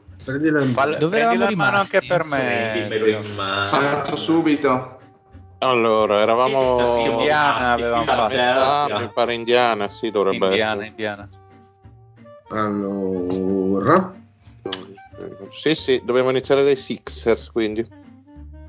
Aspettate un attimo, grandi momenti di radiofonia. Cominciamo dai Sixers, ok, perfetto. Sixers, che lo dico qui, sono una, non lo so, non so voi, sono una di quelle che mi piace di più, boh, basta, l'ho detto, perché a me... Hai fatto coming out? Sì, ho fatto camminare, infatti vedi che perché hanno l'arcobaleno laterale. Beh, il font della scritta è bellissimo. Sì. Ma sei soprattutto a chi sta benissimo indossata, a Simmons. Sì. Scortesissimo. I Sixers che, al pari di un'altra squadra che vedremo più avanti, decidono di omaggiare con la loro City Edition un'arena. L'altra squadra che vedremo è l'arena ancora attuale, quella che omaggiano loro invece è l'arena del passato, il famoso Spectrum di Filadelfia, storico palazzetto dove i Sixers ebbero i più grandi successi, si tolsero le più grandi soddisfazioni, eccetera eccetera. Come lo omaggiano? Con lo stemma sul pantaloncino a destra, ad altezza coscia, con il profilo dell'arena e i suoi colori che vengono ripresi nelle bande laterali sulla canotta, che onestamente, se io dicessi che sono 4 bande, una rossa, una arancione, una verde e una blu, uno potrebbe dire ma che gran casino di colori, però fondamentalmente se le guardate secondo me ci stanno bene. La divisa è completamente come sfondo blu navy, royal blue, quindi un blu scuro elegantissimo, la scritta Sixers, che piace allo zio e piace anche a me, in rosso, con font del numero della scritta stessa che riprende quella dei primi anni 70. I bordini invece di collo e spalle sono quelli classici di Filadelfia che richiamano la bandiera americana, quindi righe sottili blu, bianche e rosse. Molto semplice, molto classica, però secondo me funziona.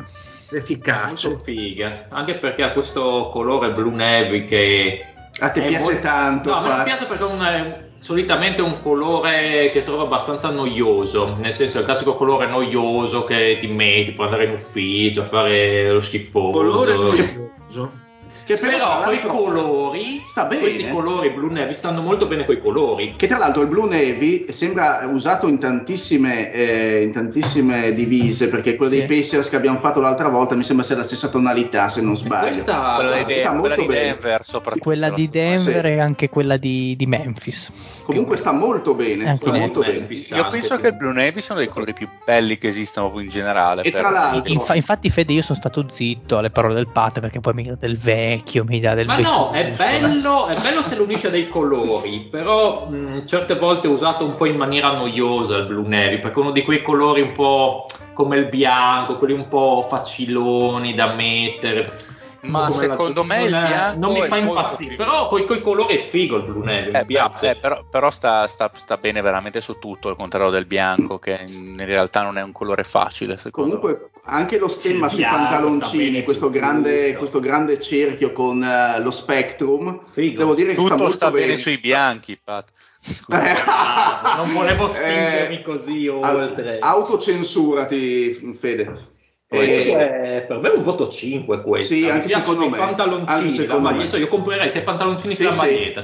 Quindi tra l'altro questi colori che a differenza magari di Denver sono molto più razionalizzati negli spazi, non creano confusione, non danno idea di saturazione. Sono come Denver, che a me non piaceva. A voi piaceva, a me non tanto, di quei rombi. Qui invece è elegante la maglia. Sì, molto assolutamente leggero. Incredibile, siamo tutti d'accordo. Allora, non per so me, dire guarda, allora, io devo dire 4 stelle, non so se 5, perché comunque i pantaloncini sono fighissimi, mi piacciono molto, bello anche lo spectrum, anche se ha un tipo di font, di disegno, di style lievemente retro, che con questo blu navy qui, con col baffo stile da Nike, non lo so, non qualche dubbio, però non so, ha qualcosa che nel complesso mi sta da Dio, però devo dire che quei colori laterali sul blu navy non sono male, però è più merito del blu navy che altro. Il font dei Sixers è bellissimo, sì, è stupendo, è tutto strafigo, però forse quei colori lì un po' stile LGBT, cazzo ne so, che un pochettino pacchiani, non mi fanno impazzire. Ma il font LGBT in questa canotta qua dei Sixer, che è quella di Denver per me. Ma Lorenzo, il font è preso dai Sixers di qualche annata in particolare che non ho sentito? Dal 71 al 76. Ok, perfetto, grazie. Anch'io vado sul 4, ma a differenza del Fede, a me sono i pantaloncini che gli fanno dare un pochettino di meno, e soprattutto il logo dello Spectrum sui pantaloncini per me è un po' grande, nel senso mi dà un po' fastidio. Hai ragione, è un po' grande, però per il resto sono d'accordissimo, veramente ben fatta. E aggiungerei, scusate, che il logo sull'elastico dei pantaloncini è uno dei più belli. Sì, bello, esatto, bello. Non l'abbiamo detto, ma è quello dello Spectrum sempre. Esatto, è la S di Spectrum. Sono due cerchi, praticamente sono due semicerchi che si intersecano a formare una S praticamente. Comunque se i Sixers la usassero sempre sarei anche contento. Sì, bella. Andiamo avanti, qualcuno ha qualcosa da aggiungere? No. Golden State forse tra tutta la serie di divise nere a tema scuro, che comunque ce ne sono parecchie, è una delle più riuscite, sicuramente una delle top 3, ecco, diciamolo abbastanza chiaramente. A me non dispiace, è difficile secondo me fare una divisa nera, ma in questo caso riescono un attimo a renderla allegra e particolare, ecco, diciamo così, perché con i dettagli gialli, con i bordini gialli sia ad altezza collo che ad altezza spalle, i fulmini delle saette molto leggere, non così pronunciate come erano quelle di Detroit. Tra parentesi, ho visto la maglia di Detroit indossata dal vivo fare i brezzo. Queste invece sono molto sottili, appena accennate, che ricordano un po' le saette dei Warriors di fine anni 90, inizio anni 2000, pantaloncini neri anche quelli con la toppa ad altezza cintura che ricorda il logo vecchio, quello dei tempi di Chamberlain, e la chicca di questa divisa sta nel cerchio ad altezza petto dove viene commemorato il ponte di San Francisco, che non so se si vede dalla foto che vi ho mandato, però ha questi raggi molto fitti che si, appunto, in quanto raggi vanno verso il centro della circonferenza, che richiamano quello che è il tetto dell'ex Oracle Arena dove un tempo giocavano. Non so se vi ricordate, sì, certo. Non so se vi ricordate le finals che hanno giocato ininterrottamente per diversi anni. Lì è niente, quella è l'ispirazione. A me piace, non vi sento convinti. Poi il dettaglio del famoso We Believe non fa impazzire neanche. Sinceramente, se devo paragonarla a quella di Sacramento, altra divisa nera tendenzialmente, almeno quella aveva i pantaloni asimmetrici che davano un tocco un pochino particolare. Questa qua mi sa abbastanza di... Forse, guarda, i fulmini non mi piacciono molto. Il particolare, che però non è molto visibile, della cupola del loro vecchio dome, sicuramente è carino come pensiero un po' così storico, però in realtà la divisa non mi piace nel suo globale tantissimo, è abbastanza X. I fulmini non mi piacciono mai come tema, li trovo pacchiani, una roba da manga, da Marvel, sì. da comic, ma proprio di quelle cose che incolli, che cazzo ne so, sul PowerPoint. Poi sembrano, in effetti sembrano come a bassa risoluzione sti cazzo di fulmini. Sì.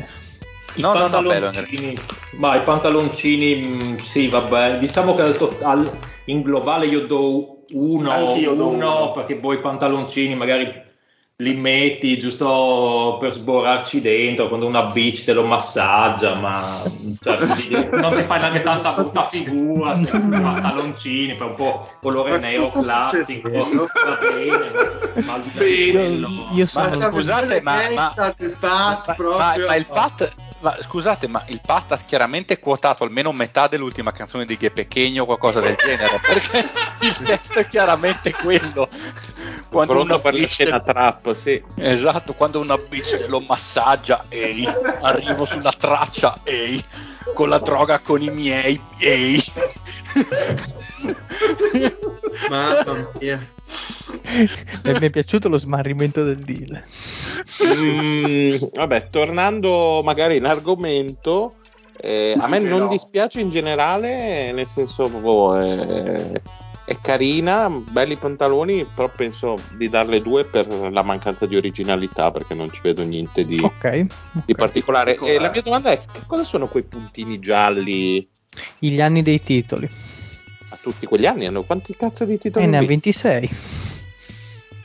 Ogni colonna è un titolo, allora. Sì, ce ne 7 però, ce ne 7, Lorenzo. Ne ha 27, mi sbaglio. Ma no. Quanti cazzo ne hanno vinti i Warriors, scusate? Uno con Chamberlain ha vinto con i Sixers o con i Warriors? Con i Warriors, quindi uno nel 77. No, confermo 6. Allora non sono i titoli, io ero convinto fossero i titoli. Forse uno, l'ultimo, è quello di quest'anno che credono di vincere. Allora comunque Dynasty. l'ultimo se vedete l'ultima è una scritta, non mi sembra un pallino. Non lo so. Perché nel 47 hanno vinto anche, vabbè, che cazzo se lo ricordava. Ciao. Comunque andiamo avanti. Houston, se vuoi Fede introducila te. Houston abbiamo un problema. Houston sostanzialmente è in buona parte una riedizione della jersey dei Big Three di metà anni 90, con quella di Olajuwon, Barkley e Drexler, con la mancanza, diciamo, del razzone un po' pacchiano che però a me piaceva tantissimo. Anni 90 tra l'altro, tipo, esatto, stile anche Detroit col cavallone, queste cose qua. Esattamente, sì, la maglia nel complesso è abbastanza semplice, con questo gessato blu con le righe bianche e poi con le riprese rosse su spalle e colletto.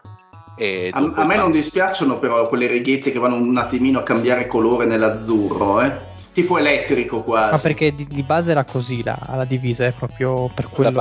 Di base era veramente simile, cioè gli togli sostanzialmente, insomma la vado a rivedere nel mentre, ma a parte il razzone che c'era, sostanzialmente poi il razzone c'era la pallonazza con il razzo in mezzo, era, e devo dire la verità, a me piaceva, a me manca qualcosa vedere mi sembra la versione quella lì senza, poi tra l'altro col razzo con i denti da squalo, tipo i tamarrissima, sì, tipo quella dei tipo gli aerei della seconda guerra mondiale, sì. Delle cose era incredibile quella maglia.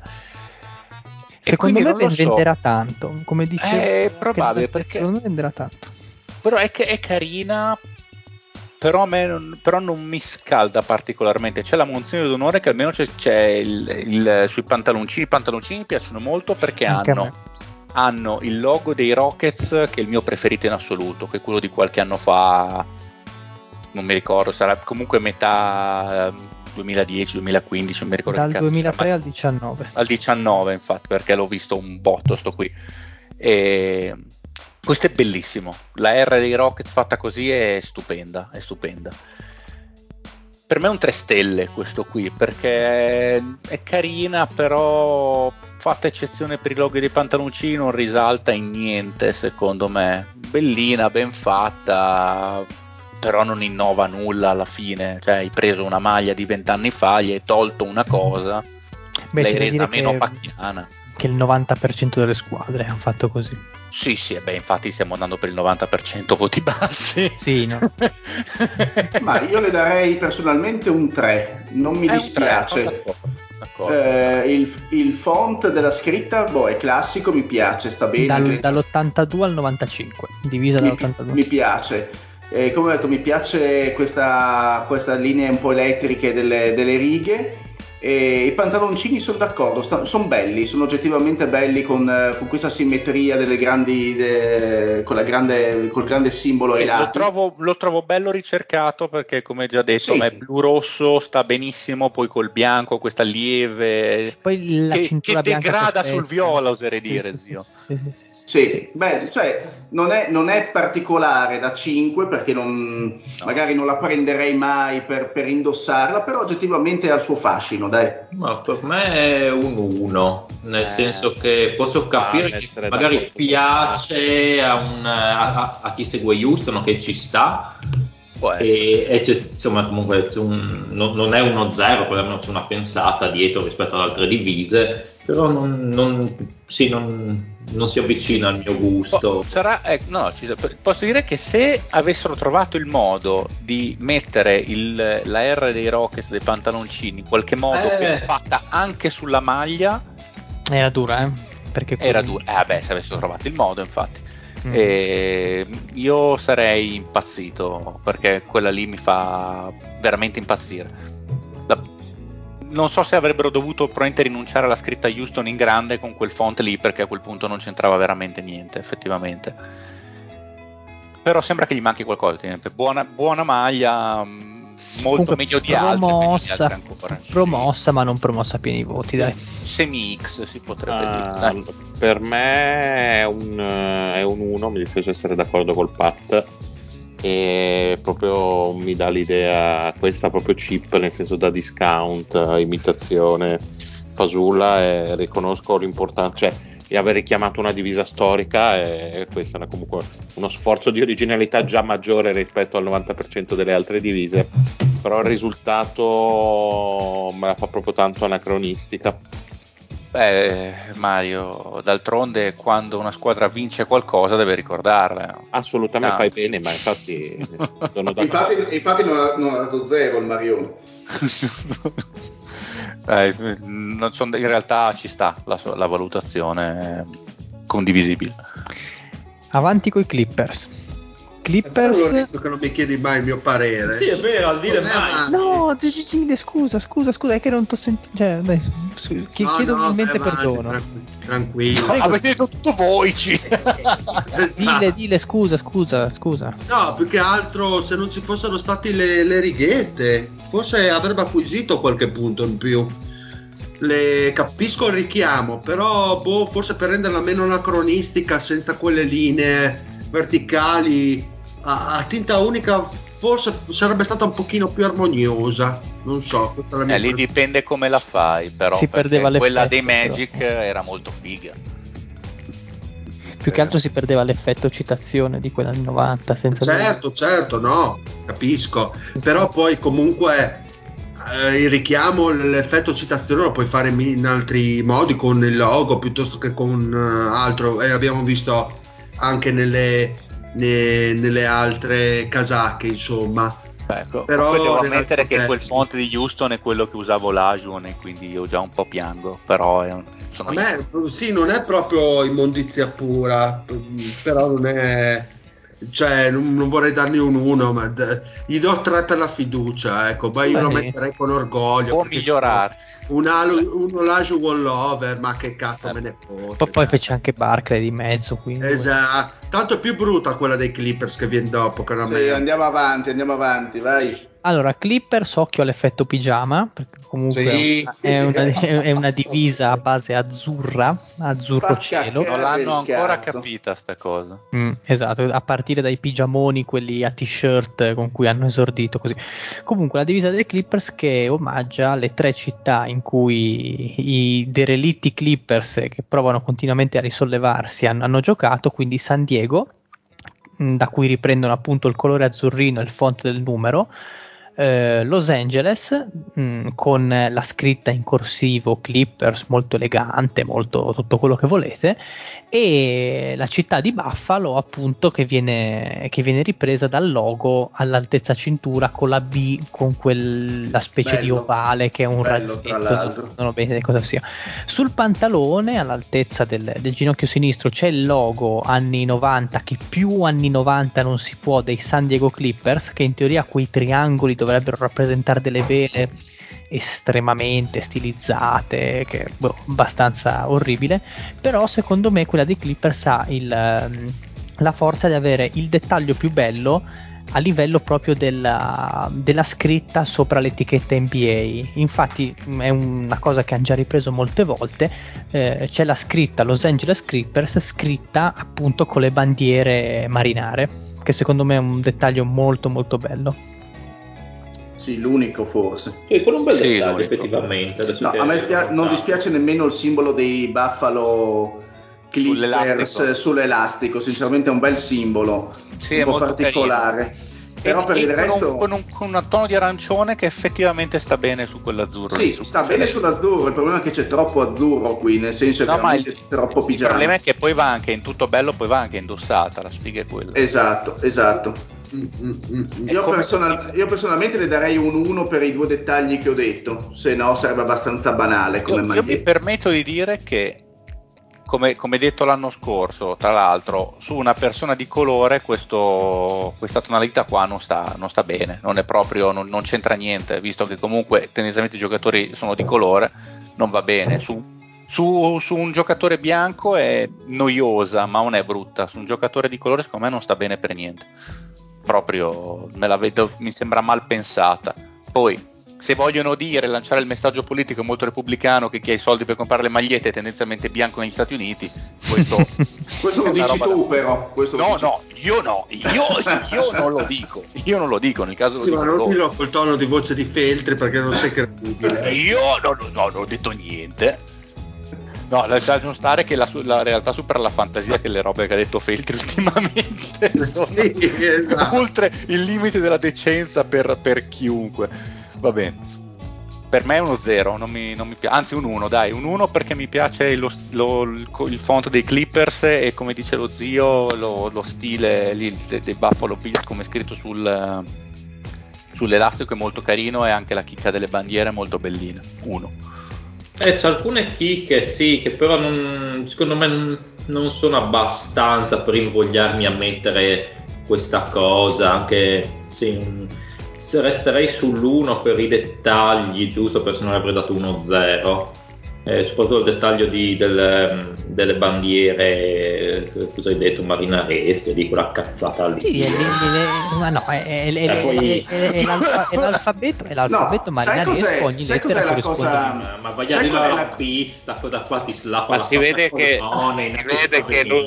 il Pat da piccolo non aveva il diario delle giovani marmotte in cui era piegato. Io ho un quadro in camera mia dopo Romando. È che se tu indossi come giocatore di basket la maglietta all'interno dei pantaloni non vedi le bandiere marinaresche, se invece la lasci come un rapper di merda negro fuori, nel senso, come dicono gli americani, mica come dico io, gli voglio bene, e la lasci fuori. Fede 1,38. Grazie. Non vedi il simbolo dei Buffalo, quindi sinceramente 2 dei simboli che mi piacciono non li vedresti indossata in qualsiasi modo e maniera. È una coperta corta. Abbiamo capito che il simbolo che piace a te, diciamo, prevede 3K, però quello che volevo dire, quello piace anche a me, ma sullo stipendio ogni 10 del mese piacerebbe molto. Mi piacerebbe un sacco. Per quanto mi riguarda il mio voto è 2 stelline, ma principalmente per l'inserto arancione che mi aggrada parecchio e che sta bene con quell'azzurrino, ma per il resto sono d'accordo. Abbastanza una mezza porcheria inutile, più che altro, veramente poca roba. Dile? No, come ho detto, gliel'hai chiesto. Mi sono cacato sotto, non voglio come avevo anticipato prima nella premessa, fa cacare al cazzo, dai, non c'è niente. No, ma dai, è brutta questa, ragazzi, proprio non è neanche giustificabile. Poi su un giocatore di colore, come diceva il Fede, dai, sembra il Pufo Nero, porca puttana, ma sei un mito. Ah sì, dai, mi si spacca la mascella, divento stronzo, andiamo avanti, dai. Washington, come abbiamo fatto per il Fede, Pat, prego. Ah, spiegala tu che sei più bravo, a me fa anche schifo sta maglia. Ah no, sei un pesaculo, sei. Comunque, direttamente dagli anni 70. Posso dire, scusami Lorenzo, per chi può capire tipo il Poz e il Della, questo qui, se sei un giocatore di basket che finisce la dozza, ti mettono questa maglia qui. Vada. Perfetto, poi magari ce la spieghi dopo. Comunque, certo.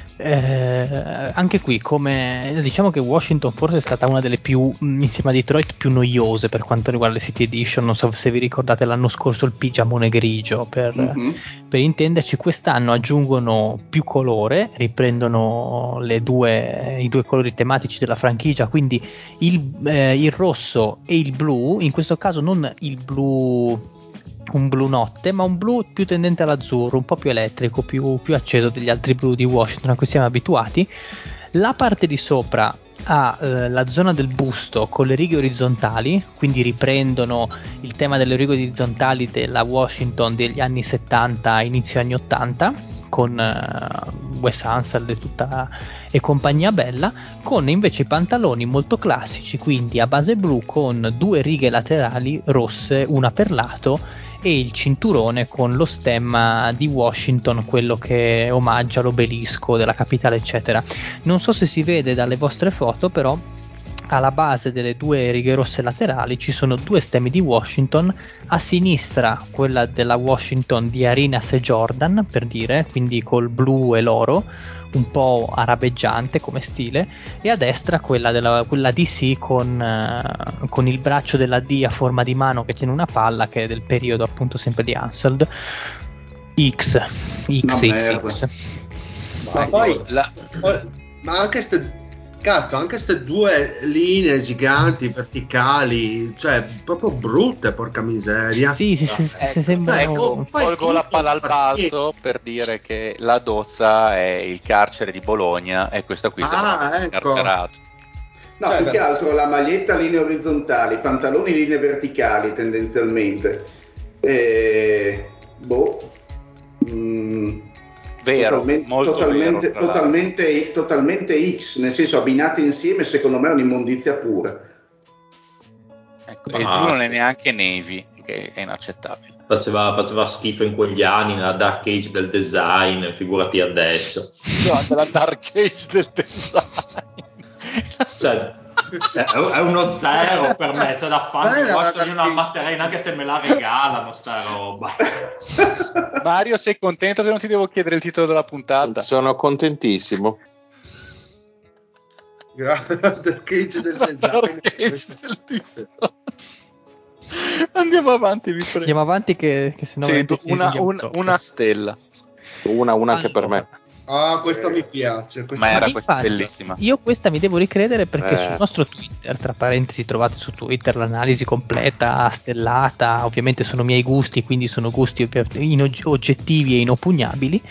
Sono stato molto criticato perché inizialmente ero stato un po' freddo su questa divisa, dandole appena solo 2 stelle, però più la vedo e più mi devo ricredere, anche perché bisogna andare incontro a quello che dice il popolo, quello che dicono gli ascoltatori, perché ovviamente vanno coccolati, però comunque mi sento di ritrattare dicendo che più la vedo più interessante. Cosa abbiamo tra le mani? La divisa City Edition dei Memphis Grizzlies, anche qui ritorniamo col tema del blu navy, il blu elegante, il blu da vestito classico, ecco, che è molto molto presente, con degli inserti che sono dei bei dettagli, perché all'altezza del collo, delle spalle e della cintura abbiamo quelle righe che si succedono verticalmente e orizzontalmente, no? Non so se si vedono, sì.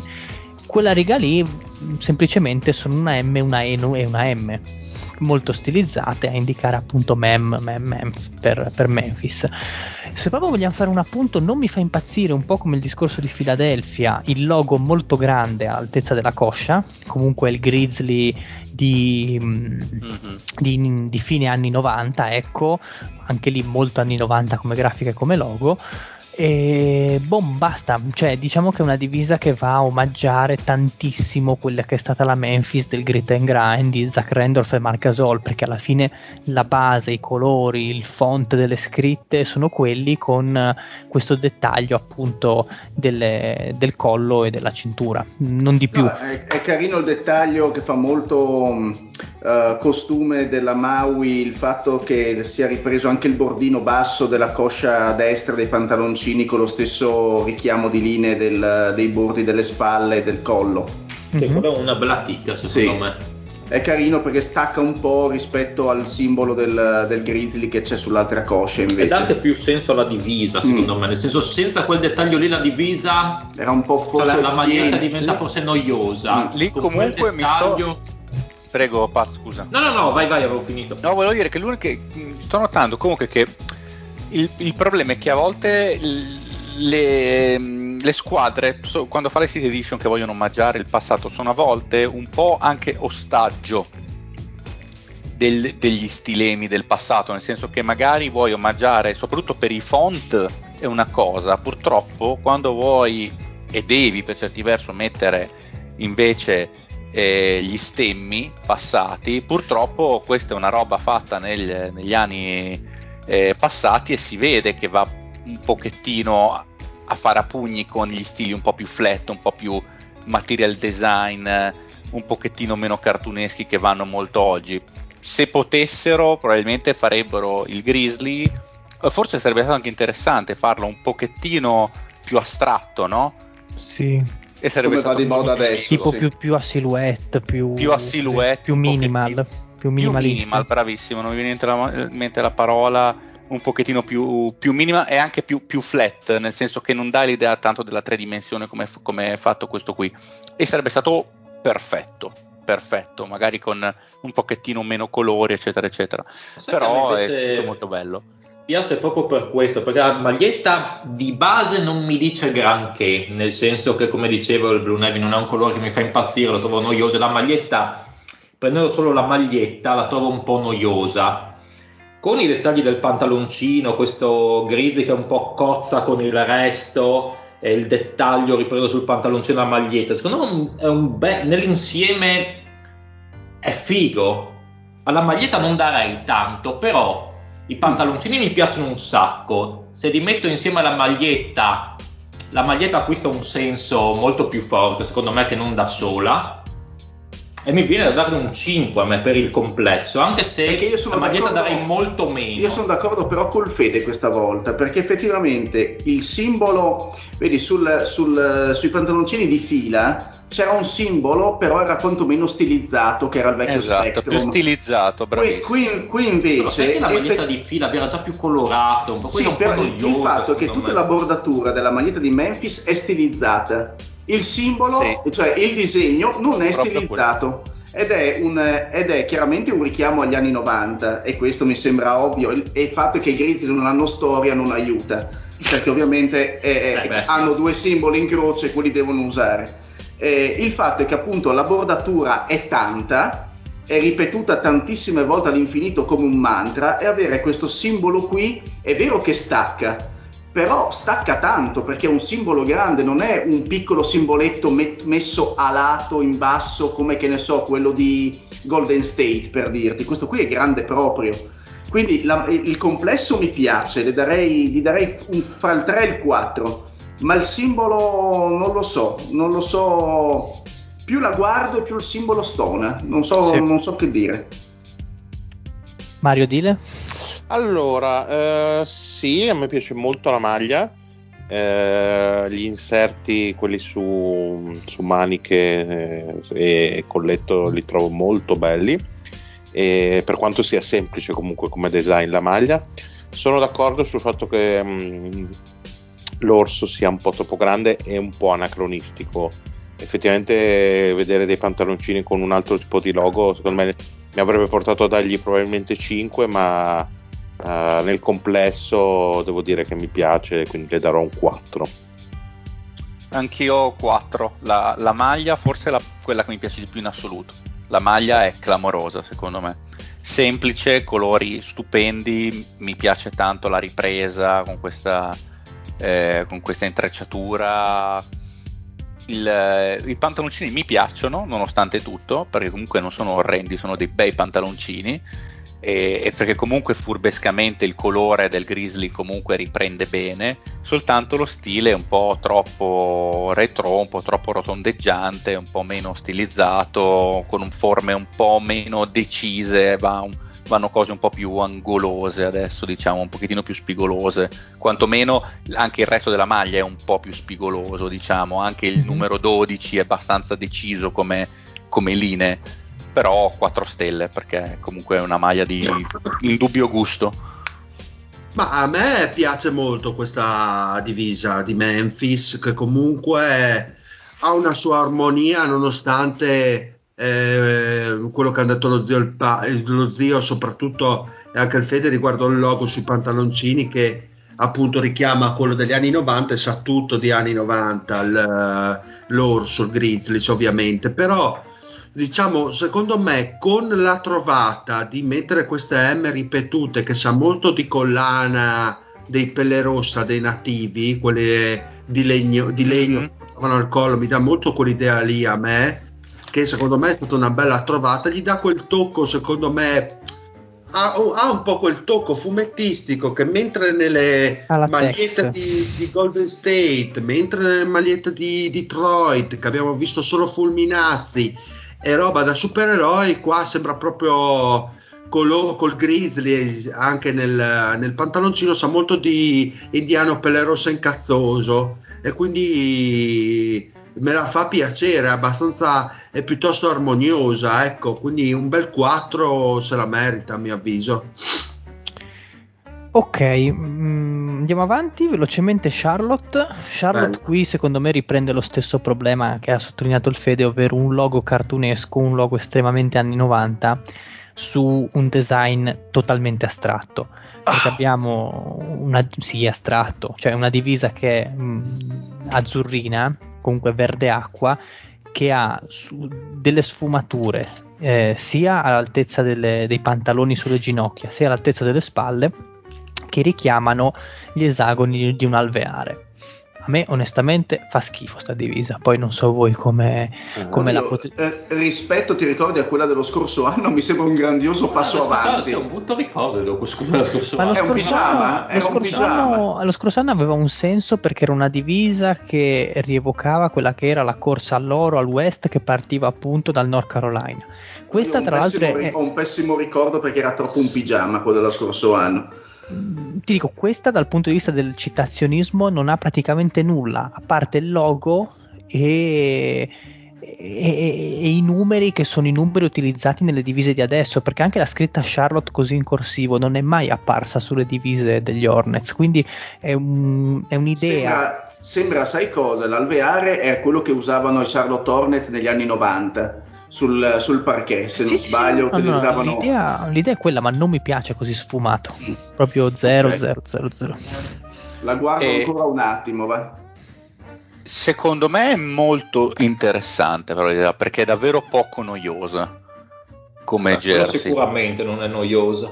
Però vedi qua il simbolo stona già di meno rispetto a quella di prima. Io sono d'accordo con lo zio, stona comunque un po', perché soprattutto lo sto vedendo indossata ad Hayward, e comunque anche qui linee decise, esagoni, righe verticali, tutto molto deciso, e poi c'è il cartoon in mezzo, quindi c'è il calabrone rotondo, ecco, c'è il calabrone rotondo, ovviamente, tra l'altro non stilizzato, che magari qualche forma rotonda ma stilizzata, accennata, comunque forte, che tra parentesi, scusami, loro ce l'hanno tra i loghi un calabrone stilizzato, quindi potevano metterlo. Tra l'altro il calabrone stilizzato degli Hornets è figo, tra l'altro, e tra l'altro infatti sotto nei pantaloncini che poi c'è lo spezzato sotto, se uno va a vedere sotto c'è il calabrone stilizzato in bianco, sto vedendo un particolare in questo momento di pantaloncini che è bellissimo, solo che addirittura è nascosto,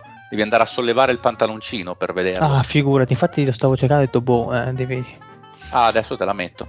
No, io questi dettagli qua che li vogliono occultare in tutti i modi non l'ho mai capiti, perché... nemmeno ogni tanto non li vedi, sti cazzi, cioè, sono d'accordo con te. Però comunque sono d'accordo con lo zio che stona, ma un po' meno, ma perché almeno il colore è molto azzeccato rispetto a tutto il resto della jersey. Eccolo qua, figurati un po', è sotto il riverbero del pantalone. Sì, però è bello, però visto che bello che è, però. Sì. Con quello stile perfetto. E detto questo, secondo me è molto, come dicevo, molto poco noiosa, comunque con questa alveare che parte da sopra, la parte alta della maglietta, e va a digradare, mentre invece il pantalone è il contrario, non c'è sopra e invece parte da sotto e va a digradare verso l'alto, quindi è molto carino. È un po' un mischione, cioè non è noiosa ma rischia di stancare in fretta allo stesso tempo, non è certo una roba per tutti i pick up game, però secondo me 3 stelle se le merita, perché almeno secondo me ha fatto qualcosa di diverso. Ma secondo me sì, non c'è una maglietta che si nota che rischia un po' di stancare, però come dici tu il tema dell'alveare non mi piace perché è di una faciloneria veramente pazzesca, siamo i calabroni, mettiamo l'alveare, bravo, hai fatto una bella pensata, sei il nuovo CEO dell'azienda, queste cagate qua, insomma. I pantaloncini presi a parte, ok, ci stanno, c'è bravo, questo, ok, quello. La maglietta invece darei un 2, perché i pantaloncini li posso vedere. Sì, però sai che questi pantaloncini così, se li vedo da soli, sembrano quelli che uso per andare al mare d'estate, per andare in acqua. In quei contesti lì ci possono stare, adesso non so che li metterei, io vado al mare con ma proprio quelli da mare, cioè quelli con cui entro nell'acqua, quelli intendevo. Sembrano Bermuda, sì. Sembrano Bermuda, esatto. Sai cosa? Che poi tra l'altro le linee queste qui a me non piacciono tanto, perché è tutto un bel digradare di blu e celeste, e poi le linee di colori diverse fatte così, che riprendono la jersey di fine anni 80 degli Hornets, però rompono un po' i coglioni con questi colori così diversi in mezzo alla maglia, soprattutto quella centrale, un pochettino stona, e non avrei digradato così tanto forse l'azzurro nella parte bassa della maglia, che sta molto bene sui pantaloni e un po' meno sulla maglia. Forse ci vorrebbero un più di gradazioni sulla maglia, visto che la maglia è più lunga di un pantaloncino, quindi magari deve essere un po' più lenta, si stacca un po', secondo me si stacca troppo. Sì, all'altezza del numero senza staccare troppo, sono d'accordo. Però carina, non mi annoia per adesso. Magari dopo due volte che l'ho messa rotto i coglioni, però vista adesso io 3 stelle do. Sì, sono anch'io per le 3 stelle. Secondo me il calabrone cicciottello cartunesco degli anni 90, se fosse stato messo in tonalità trasparente, per dire, quindi solo in stencil bianco o con ancora anche meno forte del bianco, con quel con un po' più con le sfumature della jersey, sarebbe stata la chicca in più e avrebbe reso molto meglio confronto a quello proprio colorato. Però non è una brutta maglia, insomma, a mio avviso.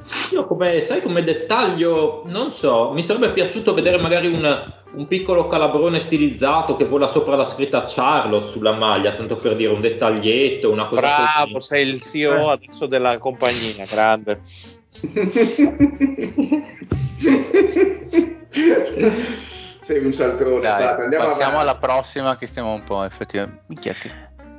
Allora, Lakers che qui, allora, io penso che ognuno di noi magari ha una divisa che tutti dicono questa è una cagata, però ecco, questa è una cagata, lo vedo. Questa è veramente una cagata. Oh, no, ma sapete, che a me sapete che a me piace. No, ti togliamo la rubrica. Un accoppiamento di colori orribili. Ti togliamo la rubrica, Lorenzo. Ma solo perché c'è scritto Dynasty sulla maglia. No, questa qua per me è la divisa che la classica di tutti odiano, però l'unico pirla che dice a me piace, non so, a qualcosa. Il Binance. Boh, non lo so, a qualcosa che mi intriga. Comunque viola, un classico viola Lakers di base, sia su canotta che pantaloncini, con i dettagli azzurri che sono gli azzurri dei Minneapolis Lakers e primi Los Angeles Lakers, con le bande laterali sui pantaloncini e il profilo di numeri e scritta Lakers sulla canotta, e una riga che va a cingere il perimetro di collo e spalle. Altro dettaglio, le 2 stelle laterali rispetto al numero, ai due lati del numero, che ricordano i Lakers di fine anni 50. Lo so che teoricamente a un occhio così, come si può dire, non a un occhio oggettivo è una cacata pazzesca, ma il termine che vuoi dire tu è eterosessuale, a un occhio eterosessuale questo può far cagare. Effettivamente il numero in 3D mi fa letteralmente vomitare. È bruttissimo, è una roba veramente bruttissima. Sì. È quello di Magic, epoca di Magic. Ma vaffanculo tu e Magic, fa caccare, lo do il voto 0 a sta merda. Magic soprattutto. Vabbè. 0 anche per me. Sì, 0. Non voglio dire altro. Sì, l'unica cosa che salvo è il lettering della scritta, il fondo della scritta Lakers, che non è brutto. No, ma quello era carino. Sì, ma anche le 2 stelle a fianco al numero che mi fa cagare, che cosa vanno a riprendere, perché le avevano così, ma non mi ricordo di che anni, lo sai Lore? Non ho capito, scusa. Le stelle ai lati. Dal 58 al 60. Ecco, poteva rimanere dal 58 al 60. Decisamente, andiamo avanti. Tra l'altro anche, sì, anche il celeste ai lati del pantaloncino, è tremendo, fa cagarissimo. Vabbè, fa veramente anni 60 quell'azzurrino, così siete fa anni 60. Siete degli schifosi. E orgogliosi di esserlo, andiamo avanti. Dile, vuoi dire qualcosa? Ma sì, è abbastanza bruttina come jersey, come divisa, non mi dice niente onestamente. Non darei uno 0, ma un 2 più che meritato. Perfetto, andiamo avanti con la divisa dei Knicks, che hanno proposto una divisa per i 75 anni di storia, una divisa molto bella, appunto. Scusate, ho perso il filo temporaneamente, però propongono una City Edition che a me non piace nulla, 000, quindi si riprende il tema delle divise nere, quindi total black, con i dettagli arancioni che ritroviamo sia nel numero che nella scritta che nei bordini laterali, che vanno sia a spalle e collo classici, ma anche 2 righine sottili laterali ad altezza busto, per scendere poi fino sulle ginocchia. Lateralmente, sia su canotta che su pantaloncini, abbiamo questa microfantasia di rettangolini che richiama il colletto della divisa di New York, della prima divisa di New York degli anni 50, e hanno giustificato questa presenza del nero come voler ricordare la divisa, quella bella divisa del periodo 95-2000, quella di Sprewell, Camby e alla Houston e compagnia varia. Quello che dico io è: se volevate ricordare sta divisa, perché non avete fatto una roba simile? Perché avete preso solo il nero e avete fatto sta roba qui? Tra parentesi, e poi chiudo, New York è la seconda squadra che omaggia la propria arena o la propria ex arena dopo Philadelphia, perché quelle righe laterali che vedete all'altezza ginocchio sui pantaloni sono la silhouette, tra virgolette, del Madison Square Garden. Sì, bella merda.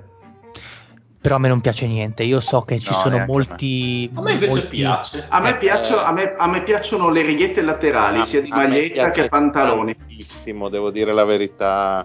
Cosa? Perché nera arancione, dai. Nera arancione a me piace veramente tantissimo. Non le do il massimo dei voti solo perché probabilmente sì, anche qui non brilla particolarmente per originalità. No. Ma a me, devo dire, piace veramente tanto. Pantaloncini secondo me sono belli. Dopo, mi piace il logo sui pantaloncini, mi piace il design.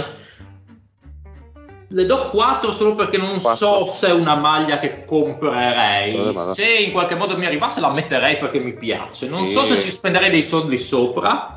Ma anche i pantaloncini hanno delle vibes proprio da Snyder o Udine, ragazzi. Cioè... sì, quello è vero. Cazzo, Mario, è vero, cosa. Hai ragione. Purtroppo veramente brutta cosa. Comunque...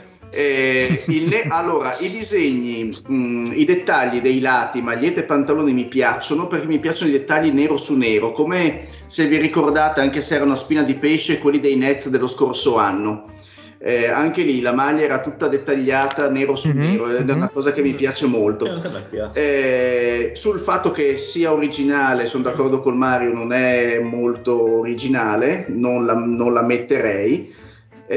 Non ho questa grande venerazione per l'arancione come il Mario, quindi io darei un 3 personalmente. Non la trovo, però non è brutta, sta bene nel complesso, è ordinata, è precisa, mi piace. Dilez?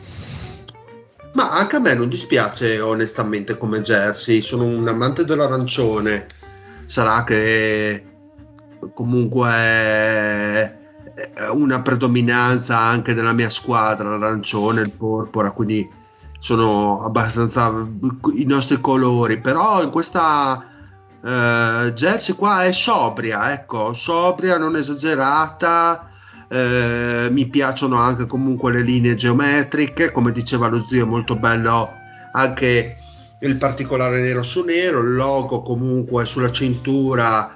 Fa sempre comunque molto bello. Sì, non mi dispiace a me onestamente. Ti dico, forse il dettaglio 4, sì.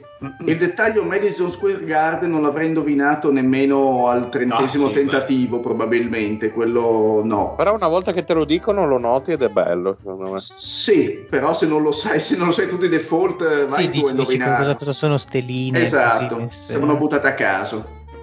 Il font della prossima maglia che sa molto Warcraft. Mamma mia, che brutta che sta qua. Zio, Warcraft. Minnesota, zio. Scusate, al lunghissimo 1 per me New York che non l'avevo detto.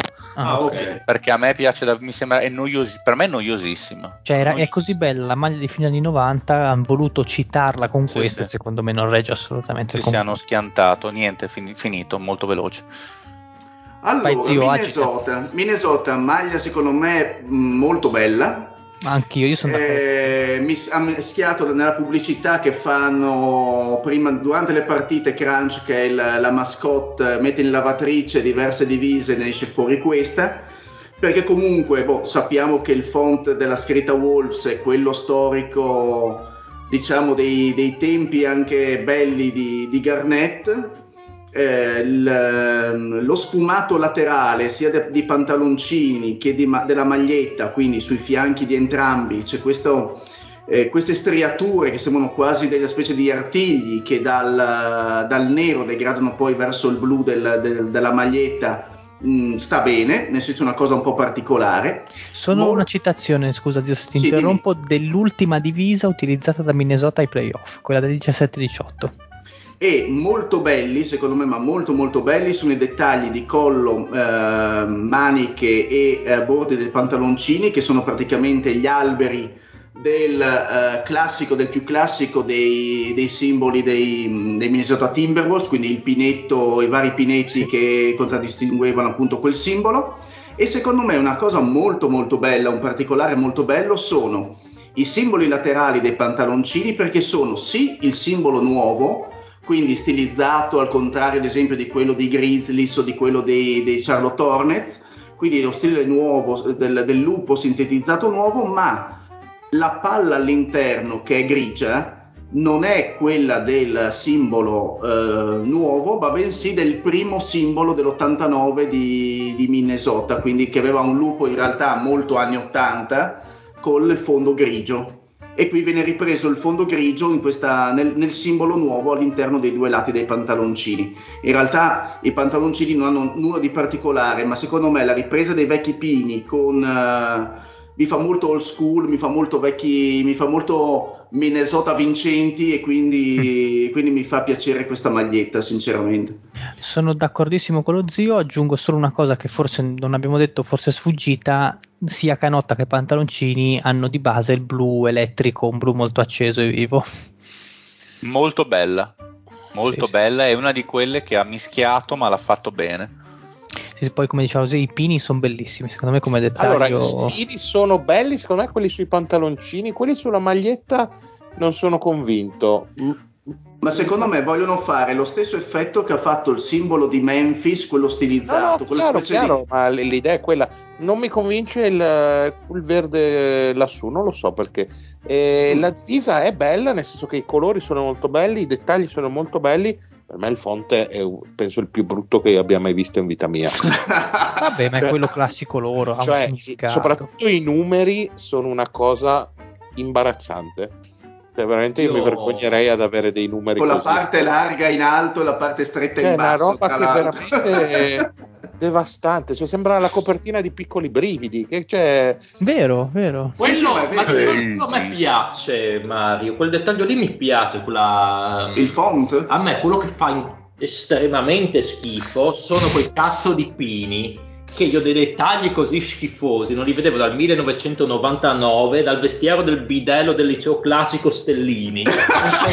Dei dettagli così orrendi. Nome del bidello? Non lo so. Stellini. Ma, scusa, dobbiamo ricercarlo per averlo in puntata, per difendersi, almeno un diritto di replica o qualcosa. No, insomma. E secondo me le strisce laterali sono fra i dettagli laterali, secondo me, più belli delle magliette di Stefano. Quelle sono belle. Cioè un po' meno banali rispetto al solito, diciamo. Però più di 3 non riesco a dargli per il fonte, veramente mi devasta la vita. Allora io non do 5, perché secondo me quella dei Sixers, per intendersi, è più bella. È più bella, ma sarebbe stata bella se non c'erano sti cazzo di pini. Io le do 1 perché sti pini sono come un pugno nel nocchio, per me. Era meglio alla fine mettere tanti piccoli pini scotto, a sto punto avrebbe dato più. Anche secondo me. Beh, scusate, ma i pini che sono ai lati, che sono così belli, cioè le riprese nere? No, quelli verdi. Verdi. No, i lati mi piace. Verdi io non riesco a. Non mi vanno giù.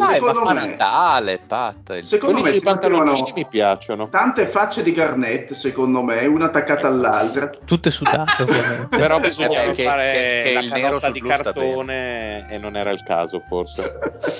Comunque le do 4,5. No, credo, non so perché mi faceva incazzare, credo intendesse le bande laterali che fanno comunque aghi di pino come effetto. Infatti non avevo capito che intendesse proprio letteralmente il pino sull'elastico. Boh, è cioè, divertente. Per me 4 stelle. Io invece, vabbè, gli do un 3 perché effettivamente il font è orripilante. Allora, proposte, siamo già a 2 ore e 10. Siccome ce ne mancano 5 molto belle, cosa facciamo? Le teniamo per la prossima? Dai, forse ci sta. Ma sì, dai, le teniamo per la prossima, dai. Allora, per la cronaca, per i nostri ascoltatori, mancano Atlanta, Toronto, Portland, Chicago e Brooklyn. Ma l'avevi detto 5 belle? Beh, sono molto... Vabbè, vedremo la prossima volta. Non... Sono particolari, mettiamola così. Sì, non sono banali, ecco. Fantastico. Mi sto seguendo.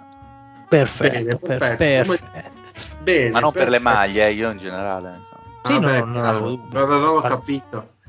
Ti segui con i pantaloncini di Golden State? No, sui pini. No, con quelli di Troy della scorsa puntata, per evidenziare il pacco. Un saluto alla guardia forestale, Fede. Bella rega, alla prossima. Un saluto al grandissimo Mario. Buona serata a tutti. Un saluto al bellissimo Lorenzo. Grazie Dile, grazie, buonanotte a tutti. Un saluto al pazzerello zio. Un saluto ai fazzoletti sulla scrivania del Fede. Un saluto al posato Patrick. Ciao a tutti. E un saluto dal grandissimo Dile, anzi dal grandissimo Daile, e alla prossima. Bella! Ma risbunnato. Natasha from St. Petersburg, she was a trapezist. Vladimir from Chernobyl, he was a penguin boy, a penguin boy.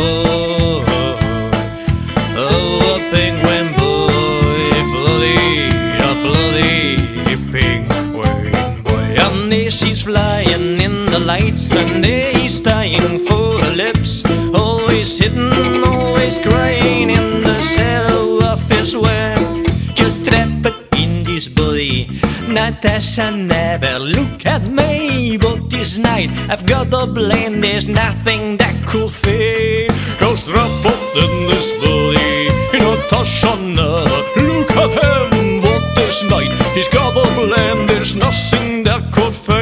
Singing lay, lay, lay, lay, lay, lay, lay, lay, lay, lay, lay, lay, lay, lay, lay, lay, lay, lay, lay. Children are screaming. What's this flying monster, mom?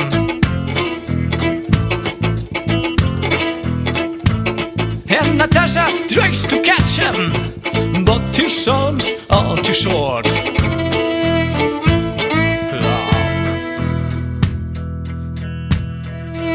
Of penguin boy, the